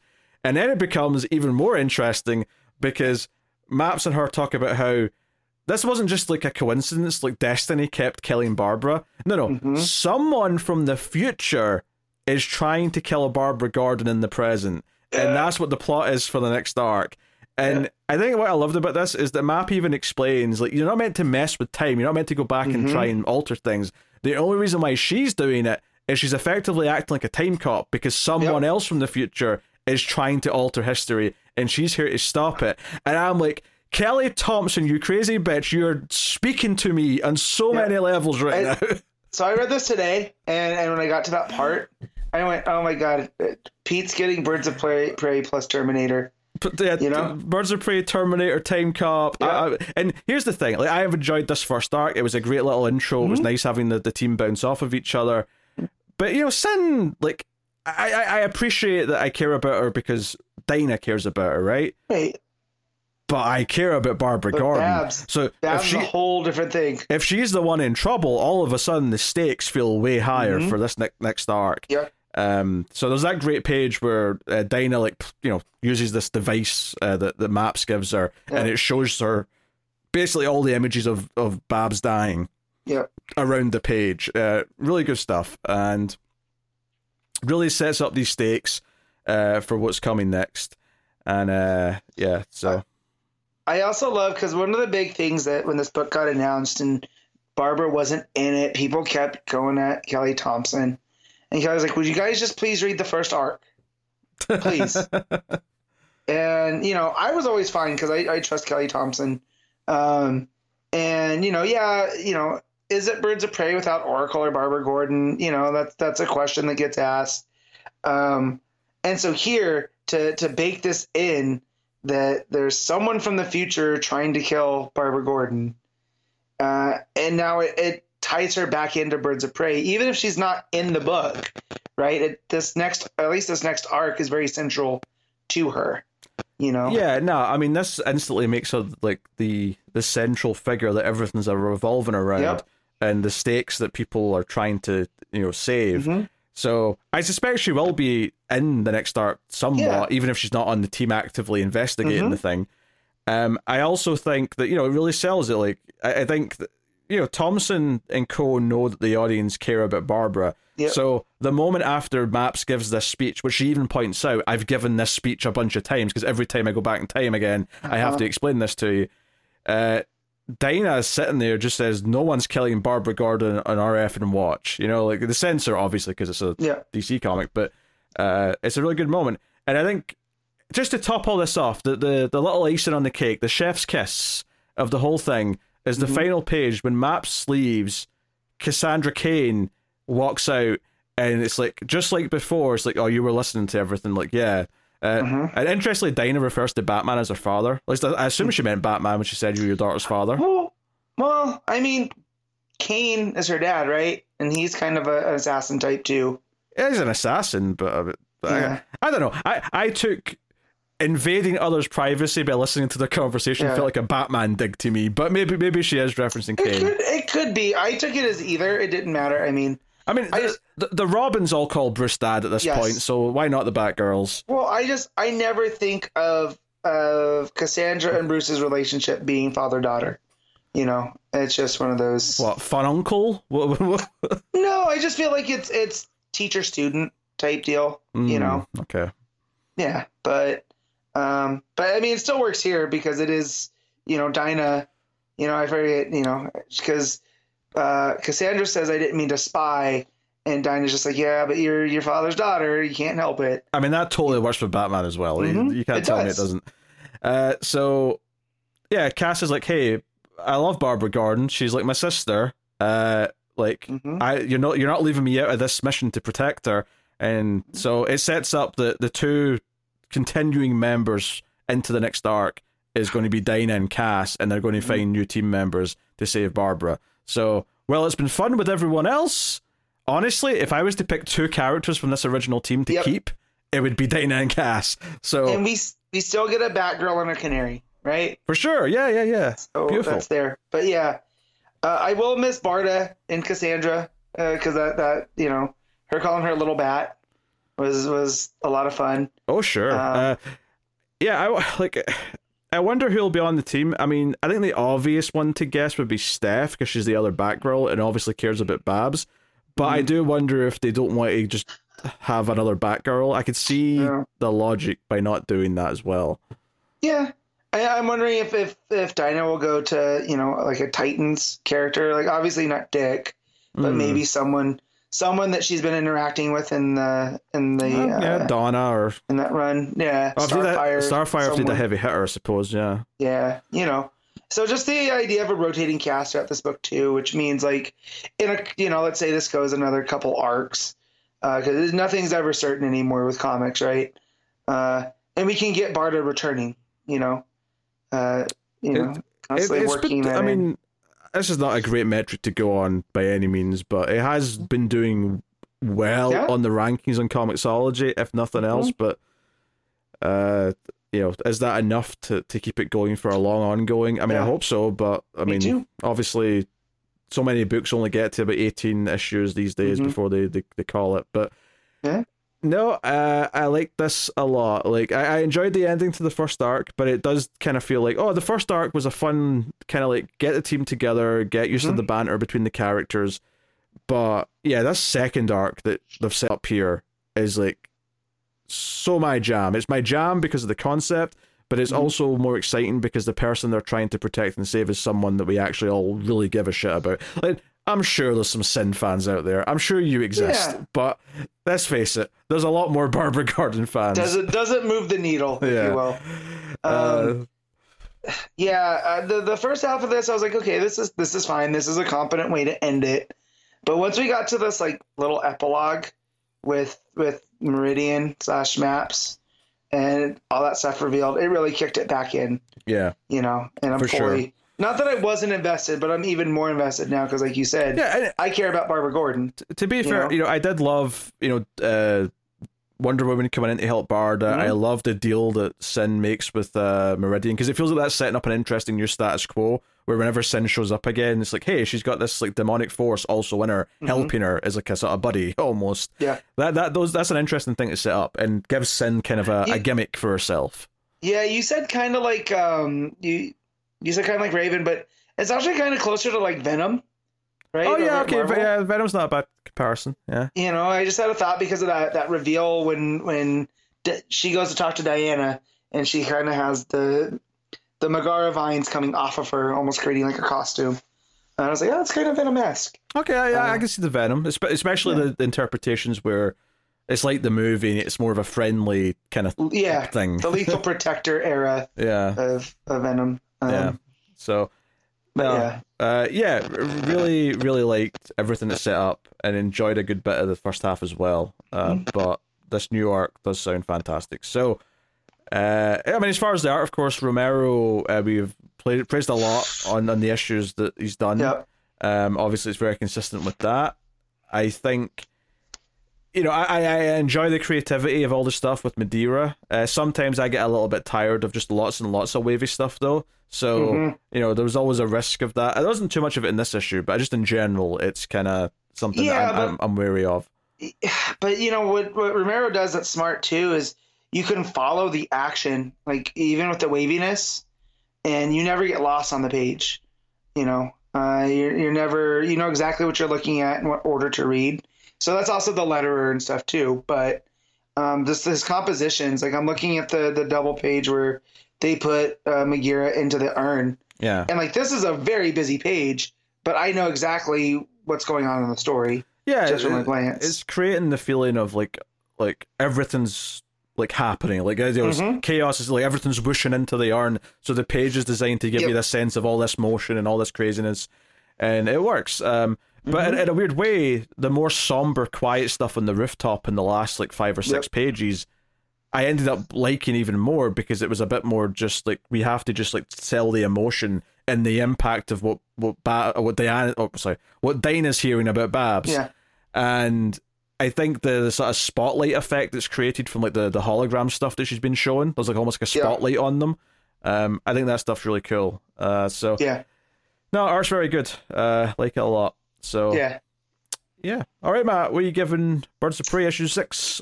I'm gonna give this a. I'll go with eight point five. yeah, I, I think I'm just gonna go with a straight eight because it is a Yeah. bit 50-50 is is a is an issue, but Yeah. um, Yeah, I struggled with the nine or the eight and a half because I really enjoyed this back half. So I had to dial it back a little. So, you know, I get it. Yeah. Yeah, I I mean, it's very good though. Like, it's definitely one of the books I'm, I look forward to the most uh, right now. Mhm. Mhm. And another book I look forward to every month right now Shazam, issue 8, Mark Waid writing with Goran Suzuka on the art. Close enough. Sometimes you just got to say it as quickly as possible and no one will question a thing. As my father in law always says, close enough for government work. Close So- enough and uh, quick enough. And go with confidence. I think co- as long as you sound confident, no one will question it. That's the American way. So, uh, at the last issue, Shazam and Black Adam fought through the house and completely destroyed it, which is particularly upsetting because the foster parents were going to sell this house to help fund a much bigger, nicer house, and now they literally have no house because of this fight. So that's where we start off, and Billy's pissed about it. Shazam tells Black Adam, like, "What? This is my family's home. Now we're homeless. You, you dick." Um, and Black Adam seems almost a little bit sorry about, like, he doesn't, you know, he doesn't say it. He, but No. there's just a little look in his face, and he's like, "Wait, this shack was your house?" Your domicile. yes, yes. Uh, Uh, and then just the art here too, the the side eye where where Black Adam looks and then comes back on the page uh, and tells him that his taste and of his concern. Ah, A plus storytelling. Yeah, it's basically you can tell Black Adam feels a little bad, but he doesn't want Yeah. to admit it, so he just flies Uh-huh. off. He just get, he makes a reason to be angry and flies off. Yep. Uh, and then the dinosaurs are very upset because they want justice uh, for for what Black Adam has, has threatened them with. No one cares about your paperwork right now. Uh, honestly, the, dinosaur. the shock on the dinosaur's face as Billy yells, "No one cares about your stupid paperwork," is is priceless. Not just shocked too. He's got like a sad face going. Uh. like he's like hurt that Billy would say this. Yeah, there's a little detail here I liked where the uh, the accountant, right, or the auditor, sorry, the uh, dinosaur Mm-hmm. Yeah. that's working for them now in the uh, Rock of Eternity, Yeah. uh, he like goes through the portal, which is meant to go to Billy's closet, but because the house isn't there anymore, it's just like a Mm-hmm. Yeah. rectangle in the sky, and he sticks his head out and sees everything going on. He's like, "Oh no, I've got to go back in here." Yeah. I thought that was quite funny. Mhm. Uh, and I think it's it's effective how much of a stupid concept it is, but how much Waid's able to just get across in one line of dialogue, and we understand. Oh, it's a portal in his co- closet. That's that's all this is. But the closet's not there anymore, so this is No. it, it just makes sense. Mhm. As much as something this silly can make sense, it makes sense completely. So Yeah. uh, yeah. So the auditor basically is like, "Hey, I can just go. Like, this is not, you know, hmm my like wanting to be here is not worth you know, the, the misery and all the misfortune that's going to be caused by these dinosaurs." And uh, the dinosaurs gave them like an hour before they like set off a bunch of Mm-hmm. Explosives all over the planet. He's gonna bury the world in paperwork as a bureaucracy would do. Yeah, they Yeah. literally drop leaflets later on. Yeah. They're like, "Drop the pamphlets," and it's just Uh, people are like, "Is it snowing?" No, it's it's paper. Oh So, no, paperwork. I haven't watched much Doctor Who, but I feel like this is very Doctor Who vibes. You know, I the- can, yeah, I can see that sense of humor being in some Doctor Who. or if not Doctor Who, definitely Hitchhiker's Guide to the Galaxy. Just the whole idea of these space dinosaurs being really into bureaucracy and dropping the you know the leaflets, and then their bombs are gonna you know bury the world in paperwork. Um, I just it's very odd, but there's a whimsy to it at the same time. I could see it. Uh, you know, I sadly a lot of my Doctor Who memory is sullied by the fact that uh, Steven Moffat, who was showrunning it after Mhm.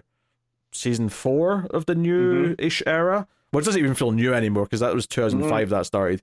Yeah. But when he took over in like what 2010ish with Matt Smith, uh, the writing kind of started to Dipped. you know, it, like everything was like this big grand mystery that everything was going to connect to, and it was all convoluted and like ju- just like his Sherlock became this convoluted mess Yeah. of connections and reveals. And God, that final season of Sherlock was trash. yeah, man, that early Sherlock was so good though. You know, It had its strengths, Mhm. but I think you can kind of like see the cracks. You could like you could Yeah. almost predict where the faults were going to come as it went on, Mhm. but. true. Um, Um, but yeah, so these these space dinosaurs definitely have that kind of whimsy that I, I associate with Doctor Who from the stuff that I've seen. So you know him him appearing in the portal out of the sky as well also drove that home. You know, Yeah, and So- I, I think I love how Waid handles the character of Shazam and Billy because Mm-hmm. he goes to tell the family what he's done, and he's like, "Sh- "Okay, I'm doing this in Shazam form because I Mhm. Need the I need the the the uh, the not strength, the courage. Mm-hmm. I need the courage uh to to get through this." Like, and he tries to tell them, and Darla's like yelling at him. This is the first time Darla's ever been angry about anything in her life. She's Mhm. yelling at him, and the foster dad steps in and says. I want to talk to Billy, and I loved it. It was just a little narration box going, "Oh, oh no, oh god!" Yeah. like it's like I don't want to have to face this as Billy. And sure enough, you know, it, it gets a little serious because it's like, hey, it's not Yeah. just that we don't have a home; it's that a condition for us being foster parents is that we have a home for the kids. Like they will take you away from us, and all of a sudden, everyone's like scared shitless, and Billy's like, oh no, I've I've I've ruined way more than just a house. This is terrible. I bulldozed the family, are his Uh, words. Yeah. So, yes, we get the dinosaurs dropping uh, leaflets in all the Mhm. major cities of the world. Uh, basically, just saying, "Have you seen this auditor?" Which I can only Ugh. imagine. I almost wish we got like the reaction of some civilians looking at this. Like, we see some what? uh, like Yeah. uh, just just like, is that a dinosaur? Is this a Hmm. joke? Who's dropping all Is he these wearing a monocle? Is this some Yeah. sort of advertising campaign for some new Netflix Uh-huh. show? Like, what's happening? Uh, so actually, I just want to read the exact leaflet here. Have you seen Yeah. this auditor? Attention, Earthlings! Surrender him within one quarter Ungarks, which an Ungarks is about an hour ish, Yeah, it's about fifty-seven point oh three Yeah. minutes. uh, or we will Yeah. bomb your world. And then uh, little asterisks with mountains of paper. yeah. Uh, I almost want to see what an explosion of paper looks like, but yeah. Well, I mean, I guess it would look like this, uh, like the leaflets being dropped. You know? Oh no, I'm imagining like a mushroom cloud, but just like lots of Oh. sheets of paper oh making it my up. goodness. Like, does anyone actually die inside it, or is it just Yeah. everyone's just really annoyed and a lot of paper cuts? Yeah, I'm saying there's a lot of paper cuts. Ah, oh, that's good stuff. So Shazam's plan is to have Darla go up and talk to the dinosaur. She is not really excited about it, but she goes reluctantly. And basically, the plan is just to, for her to be an annoying little kid with the dinosaur boss, because she's, she's she basically just keeps asking questions like, "Oh, so why do you need to take the auditor with you?" Uh-huh. And he's like, uh, because he failed. Why? Mm-hmm. Because paperwork's important. Why? Because it is. Why? Because there's Yeah. regulations. And she just keeps, and to the point where Billy leaves the scene Uh-huh. to go and talk to Zeus for a bit. And he, the the smile on his face, uh, down there at the- on the bottom is so funny. It's, uh, yeah, it's kind of like, okay, she doesn't realize it, but she's got a superpower when she's not in Shazam form, and that's Yep. what, this is what it is. Uh-huh. oh dear. Uh, so he goes to Zeus to basically beg for Zeus to fix the house. Be like, hey, Mhm. look, do this, would you please? Like, I've ruined everything. And Zeus is like, hey, we're not on the best of terms right now because the previous story that we just had before this one. Yeah. And uh, fun enough, it's Black Adam. It shows up and backs up Billy and says, Mhm. "No, like you should help. You know, come on, Zeus. Uh, go go and, go and help her." So we don't actually get to see all the conversation. Like Billy leaves to go get Darla before we get to see Mhm. all of it. But you just see Black Adam holding like a, a destroyed teddy bear in his hand, which I can only assume belongs to Darla. Yeah. And just and knowing Black Adam's origin, uh, if we're using the 52 part of the story, him having his family ripped away, you know, with with Isis and Osiris and all that stuff. You know, uh, it's a very, you know, and this is where the art really soars with Black Adam because him looking down, it's kind of split into two panels. Yeah, so I you're mean- really able to drive home what this teddy bear means for him. Oh yeah, the split's really good because it's like it makes you break it up in your focus uh, Yeah. in a really simple way. Uh, I think you know the art we we do obviously still miss Mora a bit because obviously exceptional, but th- this you know Suzuka has been and I probably butchered that again. Uh, he is still very good with the layouts and the sequencing. He's still very good at sort of making the little moments, the little either comedic moments or the dramatic moments count. And I think Mhm. this idea that Black Adam showed up to sort of help here in his own way, even though he says it in his own very Black Adam way, is kind of sweet in a weird way. Uh, Yeah. So, uh, It shows he's not hundred percent a bad guy. You know, hmm there, there's still there's still some good in there. cut back to Darla, who's still saying why, and the dinosaur captain is just like, kill me, kill me now. And I'm another, already another- dead. Yeah, dinosaur in the background is like, I'm already dead.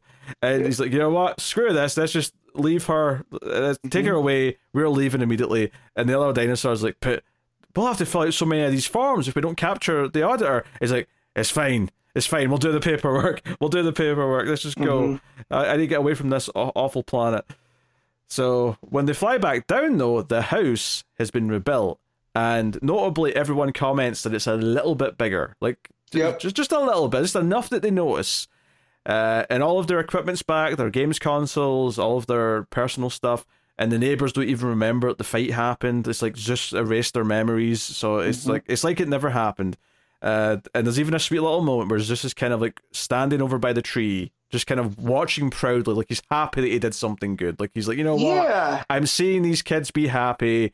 I I serve my subjects. This is actually a nice Well, thing. and Billy also was trying to sell him on. We'll make sure that it was Zeus that did this. We'll we'll let everyone know.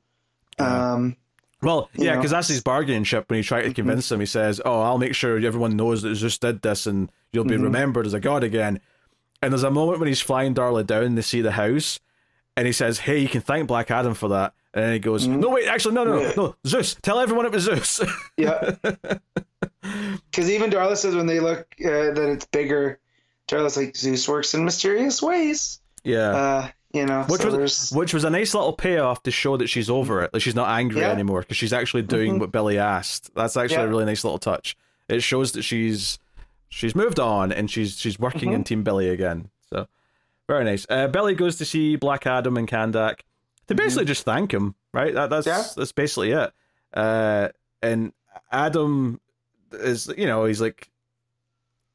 Whatever, go away. Our business is finished. You do not owe me Yeah. anything. I never want to see you again. And by the way, if you ever hit me again, it'll be the last Mhm. time. Uh, and yeah, that's he's basically just been black. like, He's refusing to let this be a nice moment. He has Yeah. to Black Adam his way out of the scene, and that's okay. yeah. It It's like, works. we're never going to talk about this. You never saw me smile. You know, it was one of those type things.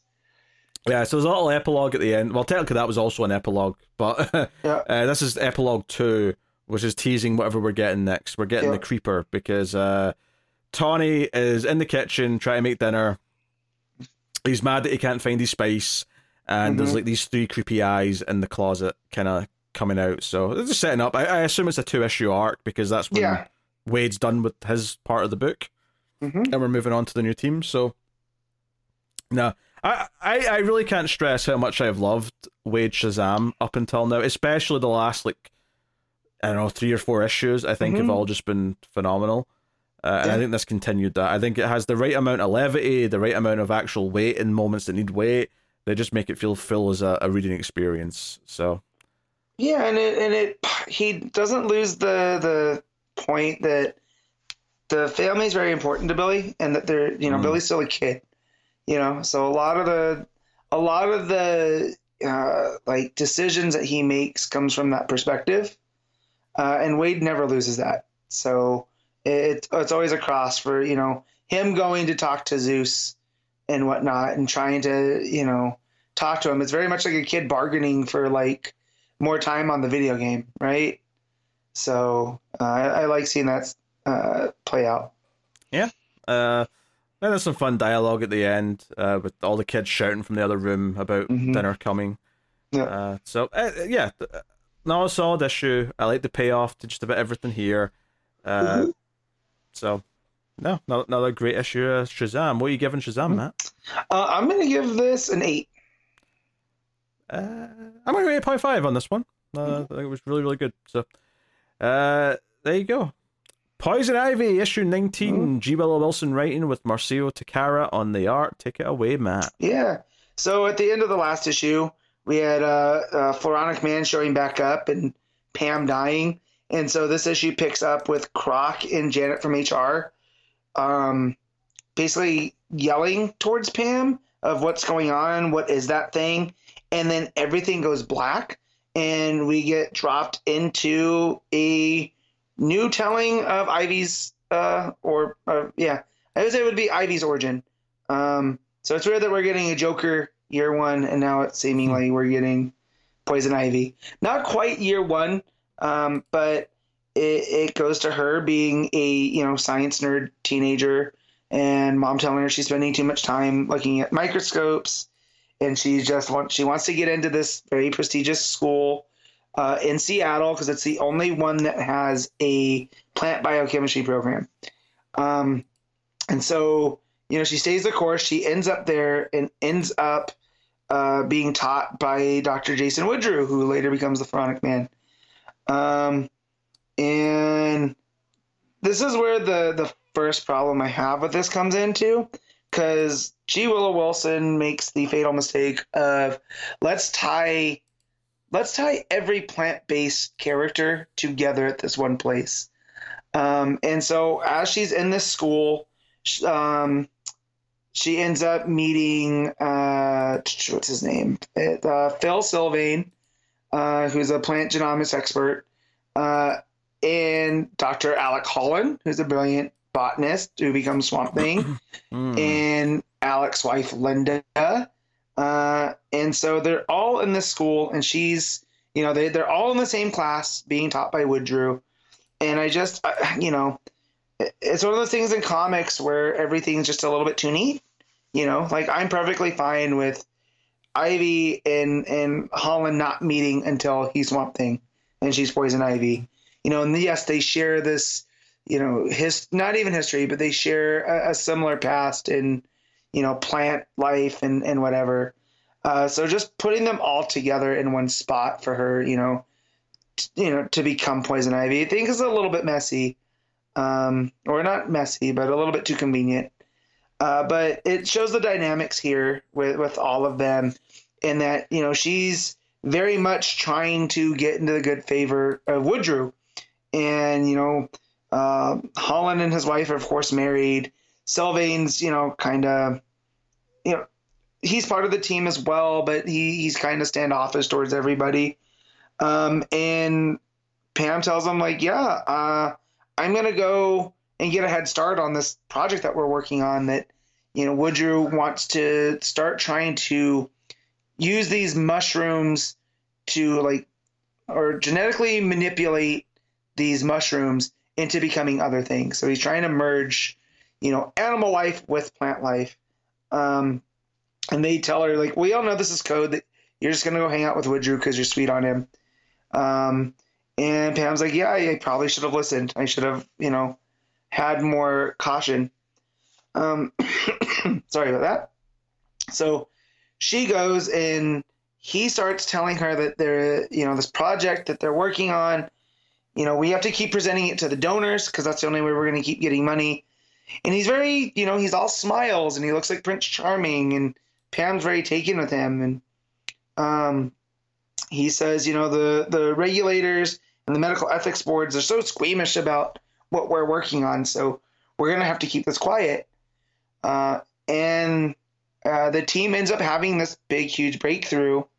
Um, and they, uh, he ends up picking uh, Linda and Pam as his assistants to work on this project.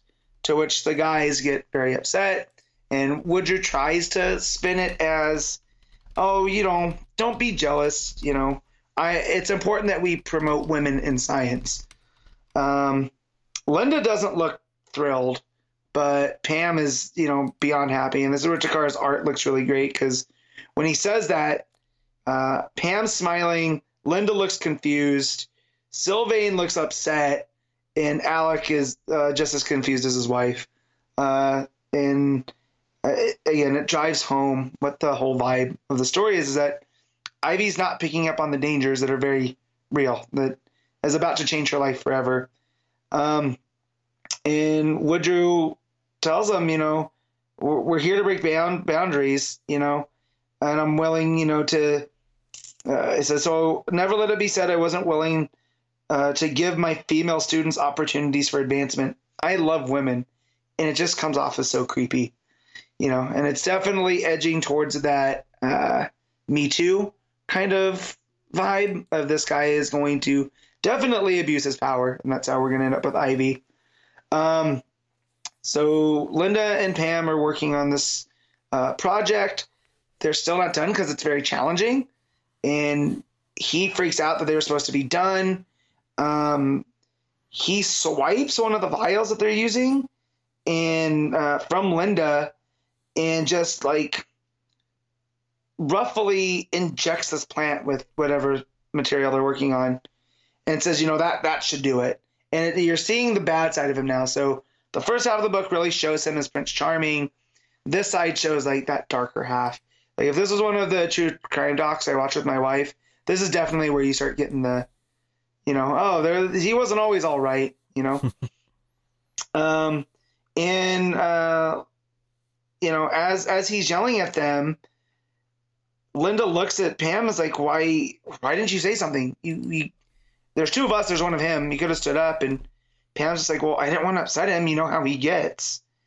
And uh, then now Pam, not not future Pam, starts narrating. Says, "This is what an evil genius does. He isolates you, pits you against your colleagues and your friends." Uh, and then from that point, uh, Pam's kind of on her own. She starts isolating herself from her group of friends.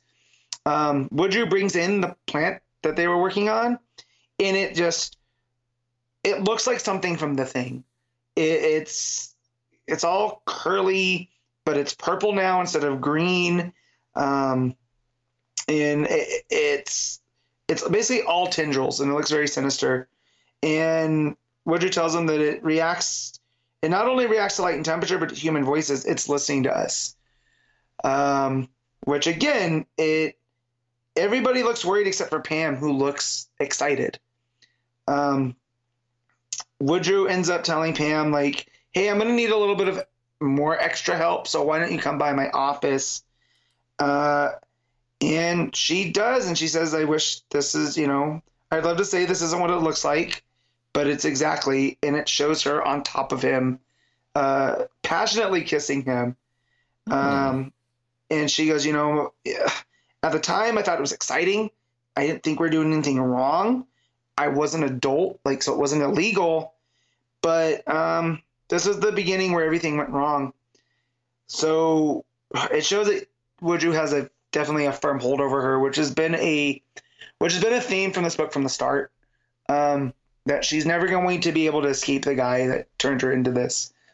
Um, and so she ends up meeting Woodrue at like a shipping facility. There's a bunch of like shipping containers all over, and he has a secret lab and he says like this is where i've been doing all the wonderful work and there's all of these plants that just look like something at a little shop of horrors that they're all very sharp angled and very threatening looking um, and pam says that at the time she couldn't believe she was seeing it looked like something from a dream um, and it's here that Woodrue drops on her that like yeah we can't be doing this type of work at the university anymore because they're starting to ask too many questions.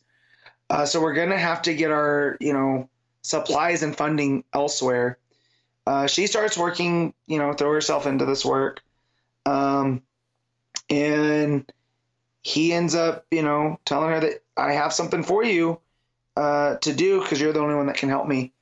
And it jumps to the university two nights later, and Pam's dressed in all green she has what looks like a, a scarf wrapped around her face.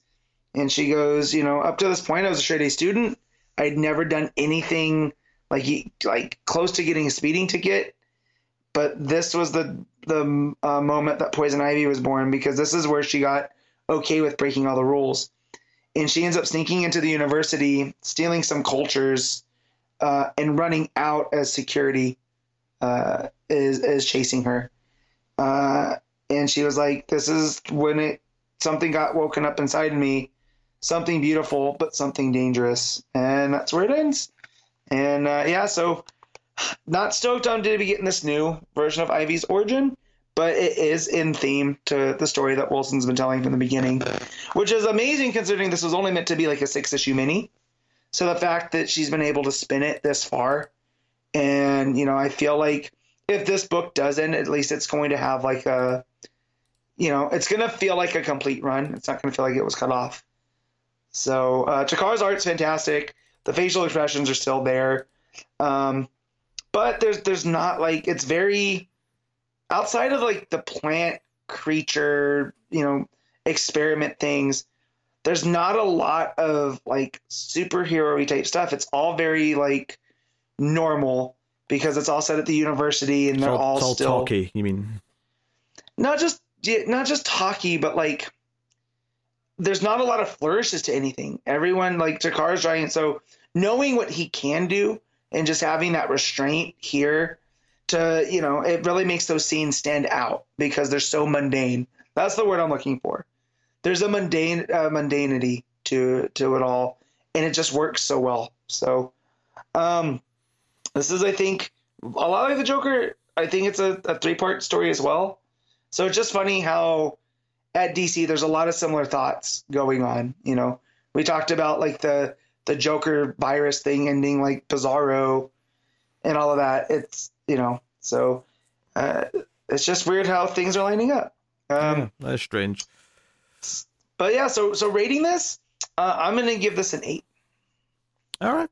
Uh, so everyone to patreon.com slash mildfuzztv, uh, one of the higher tiers. You can make me read a book of your choosing, and I'm working through Batman and the Outsiders for a patron. This is issue 11, and it is being billed as The Origin of Katana, Part 1, which isn't entirely true. Like, it's Katana focused for sure. Like, most of the, the books about Katana, and it's definitely delving in, and we're finding out stuff about her past, but it's not, it's not like a literal, we're going to go do the story like through a whole flashback kind of thing. Maybe there'll be a flashback element Mm-hmm. next issue, but this one's all set present day, and it's a pretty solid issue actually. It, it was a nice change of pace because of how it it operates. Basically, Katana and uh, Geoforce were out to see a movie at the start of the of the the issue, and they're walking home through Gotham and they get mugged. Right, a bunch of thugs show up trying to mug them, and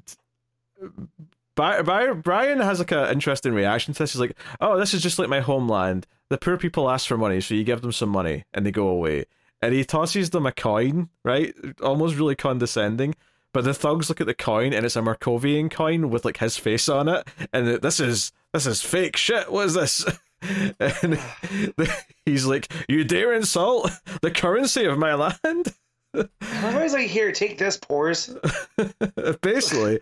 Yeah, Uh, so obviously they start fighting them because they can. Uh, right. Katana starts beating the shit out of a bunch of them. Geoforce blasts them with a bit of well, Geoforce. hmm Um, but watching from the shadows is a ninja, right? So if you remember last issue, a mysterious Mhm. Japanese man got off a plane and said he was looking for a sword just like his. So this is a ninja, all all dressed in black with just a little like you know eye slit for the for the vision Mhm. kind of typical traditional ninja. And he's watching, he's like, oh, well, those stupid thugs that I hired couldn't do it, so I guess I'll have to do it. So basically, he wanted them to mug her and get her sword, right? That's what they were really aiming Mhm. for. Uh, but she goes home. Uh, she's remember she's roommating with Halo, and she gives Halo a kitten that she's brought home for her, and Halo's delighted. She loves the kitten. Uh, all very nice. Although Katana's done this to distract her so that she won't ask as many questions or notice that when she's snuck out to go do her katana things. But she goes, she gets dressed up in her katana outfit, goes to her sword, and we get the little speech bubble from the sword saying, "Katana, is that you?" And we've seen this before in the book. We've seen like the the voice that she's speaking to from the sword before. And we, you know, I know that it's her, her husband, but that's not Mhm. been said in the book yet. That's something that comes up in this issue, as she finally sort of says that. But uh, she's talking to the sword, and then she's doing some of her, her meditation or whatever in front of the sword.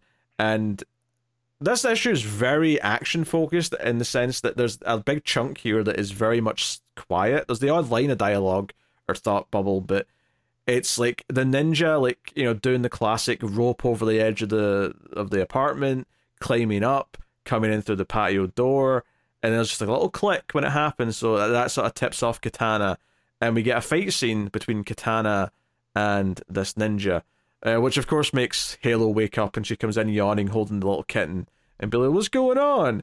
Uh, and the artist is having fun here actually because like the ninja throws, or, or maybe not intentionally throws, but the the katana comes flying into the wall right past Halo and the kitten, and obviously Halo's got like a shocked look in her face, but I love that the artist has drawn a shocked look on the cat's face as well, just to give it that extra bit of flavor, extra bit of panache.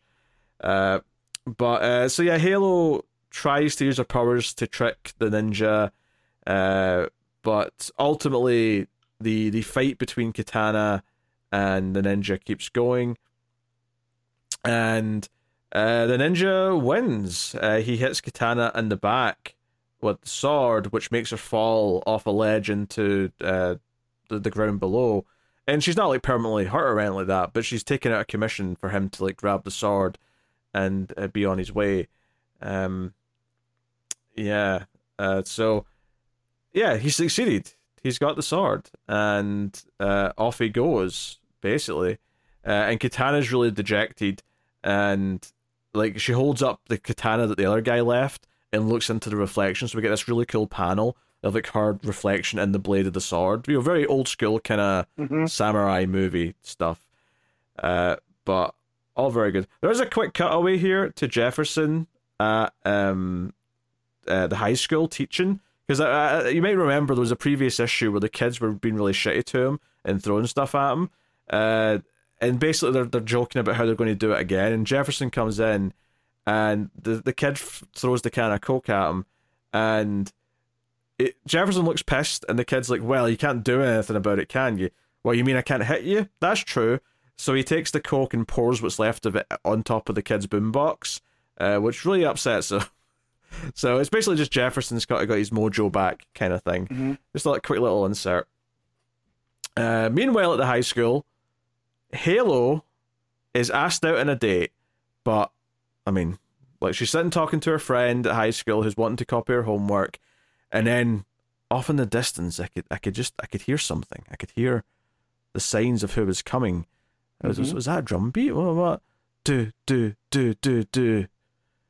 I can feel it calling in the No, no. air tonight. It's Phil Collins. Oh Lord, this character's name is Phil Collins. Let's go. this this teenage boy walks in the cafeteria and the bubble just says it's Phil Collins. and I'm like, Ugh. like, hold on. Phil Collins was already famous when this book was coming out. I'm pretty Yeah. sure he was. That this this can't be a coincidence. This is from 1984, so he's definitely with Genesis, Yeah. or has been with Genesis, because Peter Gabriel's getting ready to do, or he might already be solo. So yeah, Yeah, so I like I, I couldn't believe my, my eyes as I saw the speech bubble. It's not like it was like a name that's like common or like a famous person from like the nineties, and I'm like, oh, it's just they didn't know about him yet. It's a coincidence. I'm like, nah, like someone's a Phil Collins fan. I'm, I'm- calling it. Uh, Mhm. So, but he asks her out to a thing at the weekend, and she says yes. Uh, but when she gets home, there's a note from Katana saying she's left, and we see her on a plane to Japan. She's going to get her damn sword back. Uh, so Mhm. yeah, like I say, it's very Katana focused, and she's basically like, "Hey, like, don't try and follow me. I have to go do this on my own." Uh, and there's a great little fist pump, kind of like happy moment when she gets to her hotel in the next couple of pages, and the entire Outsiders team standing in her hotel room, waiting, like in costume, ready to go, and basically saying, "Like, we're not letting you do this alone. Like, come on now, we're a team." Uh, so you know, this is where she kind of fesses up because Batman's like, "Hey, you've got this katana now, though. Does it matter to get the other one back? Uh, is, is there like a demon in this or something?" And she's like, "No, nothing inhabits this sword." But something Mhm. does inhabit my sword. Yeah. my dead husband. I need my dead husband sword back. yeah. So that, I mean, this was all this was all really good, well constructed stuff because it, it spent time making the ninja like attack fun and Mhm. like a big fight that Katana ultimately lost, and Halo being the one that kind of lives with her and this innocent character who witnesses it, and then her coming home to like be shocked that she's effectively ran away and like so it does a job of showing you that Halo depends on her like a big sister or like a mother figure. Mhm. So you really feel the impact from her perspective when she finds the note saying she's she's ran away. Like it does a good job of setting that up and paying it off so it has impact, and then you get the sort of the the subverted impact of like, no, the entire team's here. We've figured it out. Batman tapped the goddamn phone line, figured out where she was going on the plane, and made sure they were there first. And a private jet, I assume. They don't mention that. Right. Easy deduction to make. So turns out this ninja dude, because that's what we go to next, is the ninja dude Mhm. is going to his boss in the yakuza, right? Mhm. I always say yakuza. I'm trying to train myself to say yakuza because it's actually the. That's the actual pronunciation. I think it is. I think that's how you're supposed to say it. But Gotcha. I'm used to yakuza. E- even like movies I've watched have said yakuza because it's the it's the Yeah. Western way of saying it. But Yeah. uh, yeah. So I'm trying. I'm trying to train myself to say yakuza, but uh, he goes. He's got. He's got this. You know, the, the boss man is like sitting. He's like, did you know? Did you get the the sword? And he's like, oh, I dare not fail you, master. And he's like, yes, yes, you're wise. Uh, so he goes and gets dressed in his robe, right? Uh, and he's ready for this ritual. And they've got the sword.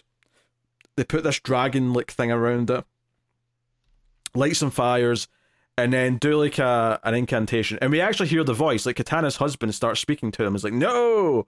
And they're basically trying to bring the spirits and the sword back to life. And Oh, dear. basically, there's like a series of panels of four other people that come out of the sword. Uh, this warrior woman, uh, who is Shuriken, which is a very on the nose name, I suppose. Uh, Yeah. But he's like, yes, I will serve you because you freed me from the sword. And then there's another warrior who's uh, Nunchaku. Again, very on the nose.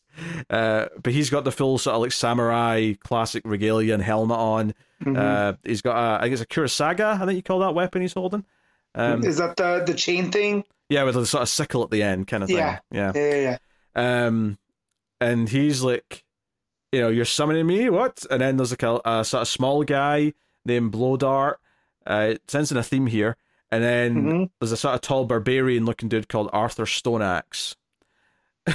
Which it just sounds like a sounds like a character that like an action hero would be named in an eighties movie. That that's a Jack Slater role. Yeah. Uh, yeah. So basically, they're all going to serve their their master. Like they're almost like genies that have been let out of a lamp.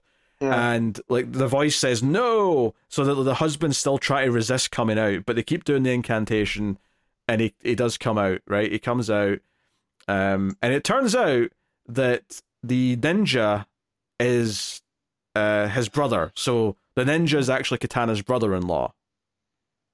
Hmm. Right. So just to keep to keep this straight, Mhm. uh, so yeah, so basically the the Yak- Yakuza boss is like you five uh, are going to do my bidding, starting with killing your wife, the woman known as Katana, and that's the cliffhanger. So honestly, this was a fantastic issue. This setup it focused on a couple of key characters, and when it did skip away, other than maybe the Jefferson thing, just because it happened to be at the high school, even when it skipped away to show you stuff with Halo, it basically was putting Halo in a happy, full sense of security to really hit the Mhm. the shock of Katana having left when she comes back. And then the team showing up to help her, and then all this interesting backstory that they're kind of revealing through this plot playing out was super interesting. It was actually really refreshing. They didn't just do a flashback, and they may do a little one next time. I'm sure there's a possibility, but I was I was into it. Um, I might just get the names of uh, some of these uh, character here. Uh, so oh god, I'm sure I'm sure they said this this ninja's name like five times, and I, now that I'm Yeah. looking for it, I, I can't find the damn thing. So I, I have them up because they're the Samurai Squad. no, no, uh, not not the squad. The the oh. guy who went to get the sword, the brother-in-law. Oh, so he's like uh, I Takai. think it's- Takeo. Takeo. Okay, thank you. Yeah, because uh, his brother's Maseo. Yes, Maseo's the husband. Yeah, the dead Yeah. husband. Yeah. Mhm. Uh, so, yeah, yeah, I really like this. Like, I, I mean, I didn't expect not to by any means, but Yeah. I don't think I was coming into this thinking this might be one of the best issues of the book so far. But as far as it's like written and like the craft of it, it's very tight and it tells a Mhm. compelling story with a good cliffhanger and it's fleshing out a character who at the time people didn't really know anything about because she was new. Right. Um, uh, even for me, like obviously I knew about the dead husband. I didn't know there was like four other spirits in there that like yeah. have been summoned. They're going to be like a villain team working for the bad guy. That's L- let interesting. alone let alone a barbarian named Anthor Stoneaxe. oh, Anthor, like, not Al- I called him Arthur. Sorry, Yeah. Anthor Stone Axe. I'm only because I'm only looking at it. I pulled it up. I pulled up Samurai Squad. Um, but yeah, Yeah. so so no, super interesting. I was really into this one. Uh, art was was very solid. The entire ninja katana fight uh, was was extremely well done. It felt like a scene from an eighties movie. You know, if, you, if you, I don't know if you've ever seen Enter the Ninja or Mhm. anything like that, but it kind of felt like something from that kind of thing. Uh, so no, super super into it. Uh, Yeah. very good. So yeah, uh, yeah. Part two is next issue. We'll see how that how that goes. But uh, Yeah. uh honestly, I think this is a nine. Oof. Uh, this this may be my favorite issue of the book so far. So, uh, good stuff. All right, uh, right. That'll take us out to the last part of the show where we pick our favorite stuff of the week, favorite panel slash moment, favorite cover, favorite art, and top five books or as many under five as we've got. So, uh, we'll start off with panel slash moment. Matt, what do you have?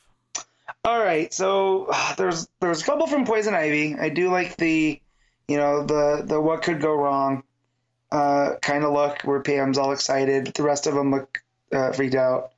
Um, Shazam had a couple of good ones too, uh, but mine's actually going to be from Birds of Prey, and it's the very last panel, to where it's got Dinah and Cass on the roof, where it says we're going to need a new team, and Cass just says yeah. Uh, just the way that this whole issue built up to that epilogue, and then we get these two um, standing like that. It's very much a hero pose. You know, where we're at a uh, it's a high angle, right? When it's down low, remind me from film school. High angles low, right? It's it's a low angle shot because you're looking up. The Yeah, camera's down that's low, so you're looking up. It's, I always flip those. I always got yelled at in camera class. but yeah, so it's the low angle uh, looking up at them, and it just it makes them feel like proper superheroes. Yeah, low angle makes you look tall and big. Uh, Yeah. High angle makes you look small. So Right. if you want the characters to feel like they're in a bad place, you might do a, a high angle shot Mm-hmm. to make them feel like they're That's right. being consumed by the world around them. To get to get artsy about it, that's, that's Yeah, I always flipped them because a high angle looks down and a low angle looks up, and I always just always transposed them. So Oh dear. Uh, yeah, I'm also going with Birds of Prey. I, I think it's interesting that you know I wasn't going to pick anything from Batman, so I really only had two books to pick from. I think Yeah. there's multiple things in both books that I could pick. Uh, Mm-hmm. But I'm going to go simply. I mean, honestly, the entire like reveal about Babs and the time travel is Mm-hmm. all kind of it. But if I'm picking a specific moment, it's no one messes with Barbara Gordon on my effing watch.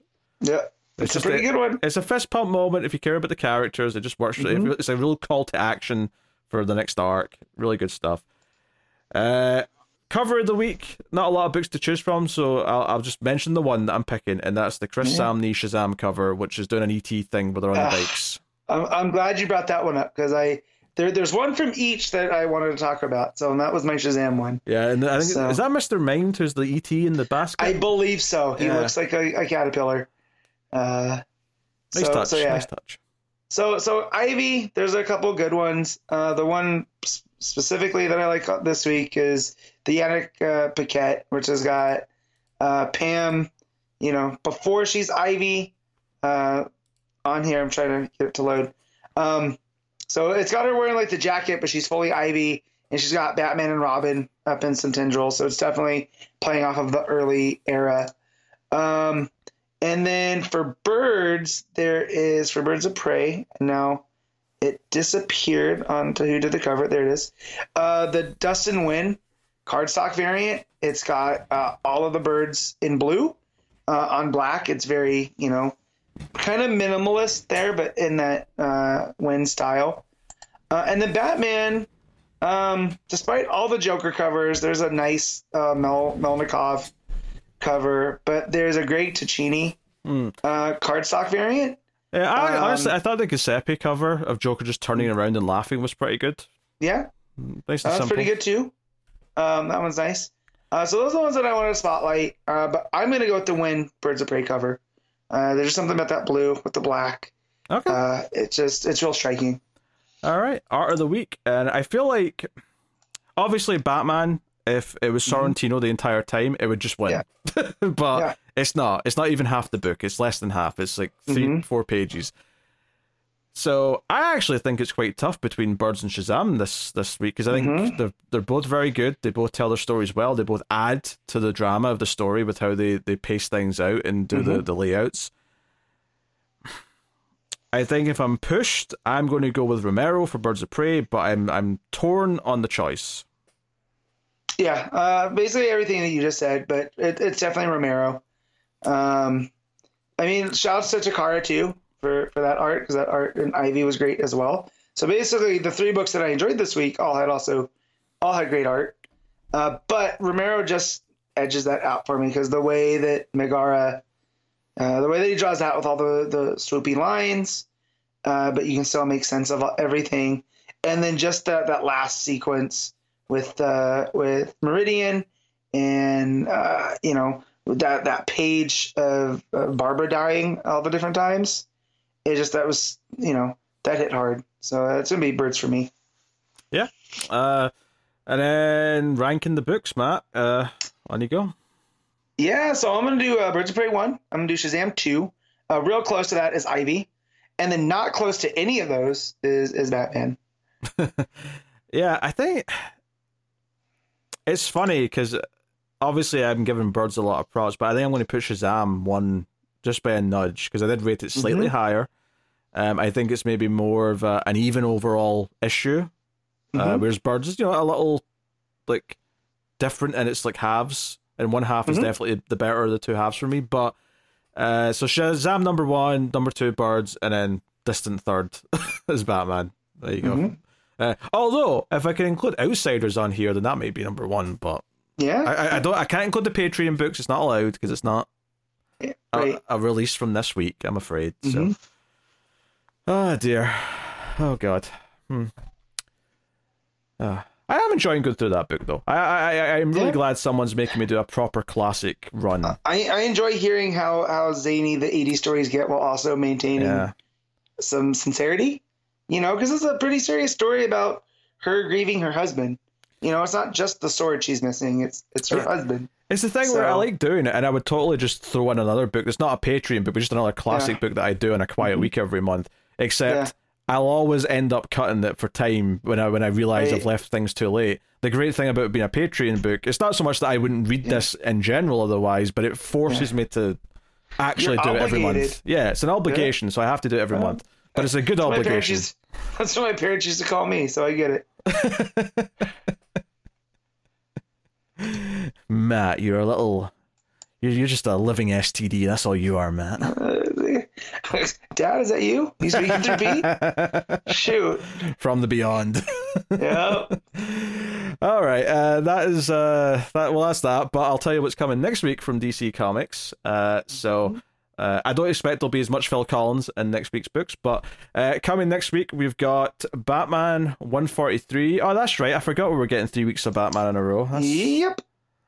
that's Yay. fun. I'm so excited for that.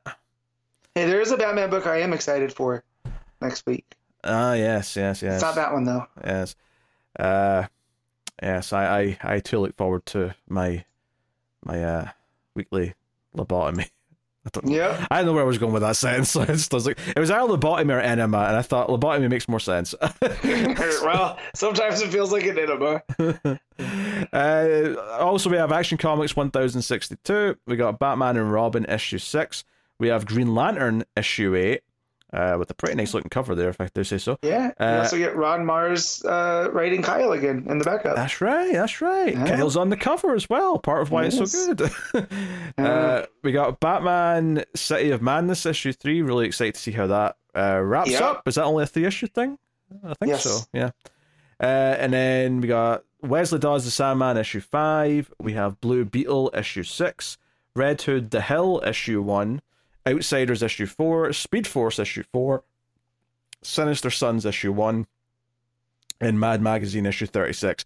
Um, so that was a relatively big list, but I mean, there's no way in hell I'm reading Speed Force because I hated that first Yeah. issue.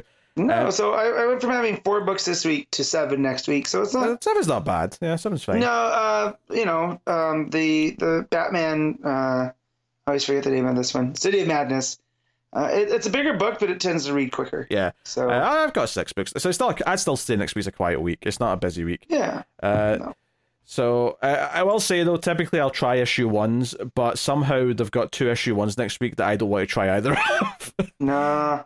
Because normally, even if I'm not excited for issue one, I'll try an issue one just for the show. But like, I know I'm not going to read Red Hood to the hell, and I, I, I didn't like the backup of what I read of Sinister Sons, so I don't Mhm. really want to read issue one of it. Yep. If I'm honest, so uh, I, I, I think we will forego such a, such a thing. Um, Yeah. But anywho, uh, all right. That is that is wrap up the show. This has been episode three ninety four of Comics from the Multiverse. You can support the content, support the show, help keep it coming by going to patreon.com slash mildfuzztv. There's a bunch of bonuses on there for all the other things that Mildfuzz movies and Mildfuzz TV do. We got movie podcasts, we got sci-fi movie podcasts, horror movie podcasts. Uh, I do a bunch of TV reviews over Mildfuzz TV on YouTube. Bunch of things over there. Uh, but you do get early access to comics from the multiverse, and of course, there's a you know uh, just a generally good fuzzy feeling in your stomach for supporting something you like. You feel good about it, you know. Uh, it's like OnlyFans, but we don't take our clothes off. I mean, get paid enough on Patreon, you might. hey, you don't know what I'm wearing below the waist right now, right? I don't. I ho- I hope it's a lot though. Layers, layers. it's cold where you live. could be layers, could be vapors. You don't know. Yeah, yeah boy. Uh, I'm going to stand up at the end of the show just to give everyone a heart attack, just for the split Those- second. Like, oh, oh, those poor, those poor cats. uh, they don't care. Actually, to be fair, having cats is a very good reason to always be wearing uh, Yeah. stuff because they do jump up on your lap, and if you're not Yep. wearing, like, you, you need at least shorts on on top of your underwear, Yep. otherwise, the claws just dig into your skin. Like you, you need Mhm. the layers. So it's uh, find comfort in that if you if you do. Uh, but yeah, that's the that's the show, everyone. Thank you very much for joining us. Uh, I think Connor will be on next week, so we'll have a full set, a full trio. Oh, is that is that true? I'm busy. no, no, I think he said he was free on Saturday this week, so unless something Yep. changes, uh, we might have a, a wild Connor on the show next week with his, sh- well, let's face it, shitty takes. Ugh. God, wait, what books is he gonna ravage? oh, I don't know. I, it- The funny thing is, the funny thing is, is that people think people who are new to the show and maybe haven't seen a Connor episode yet because he's only here mm-hmm. intermittently just now.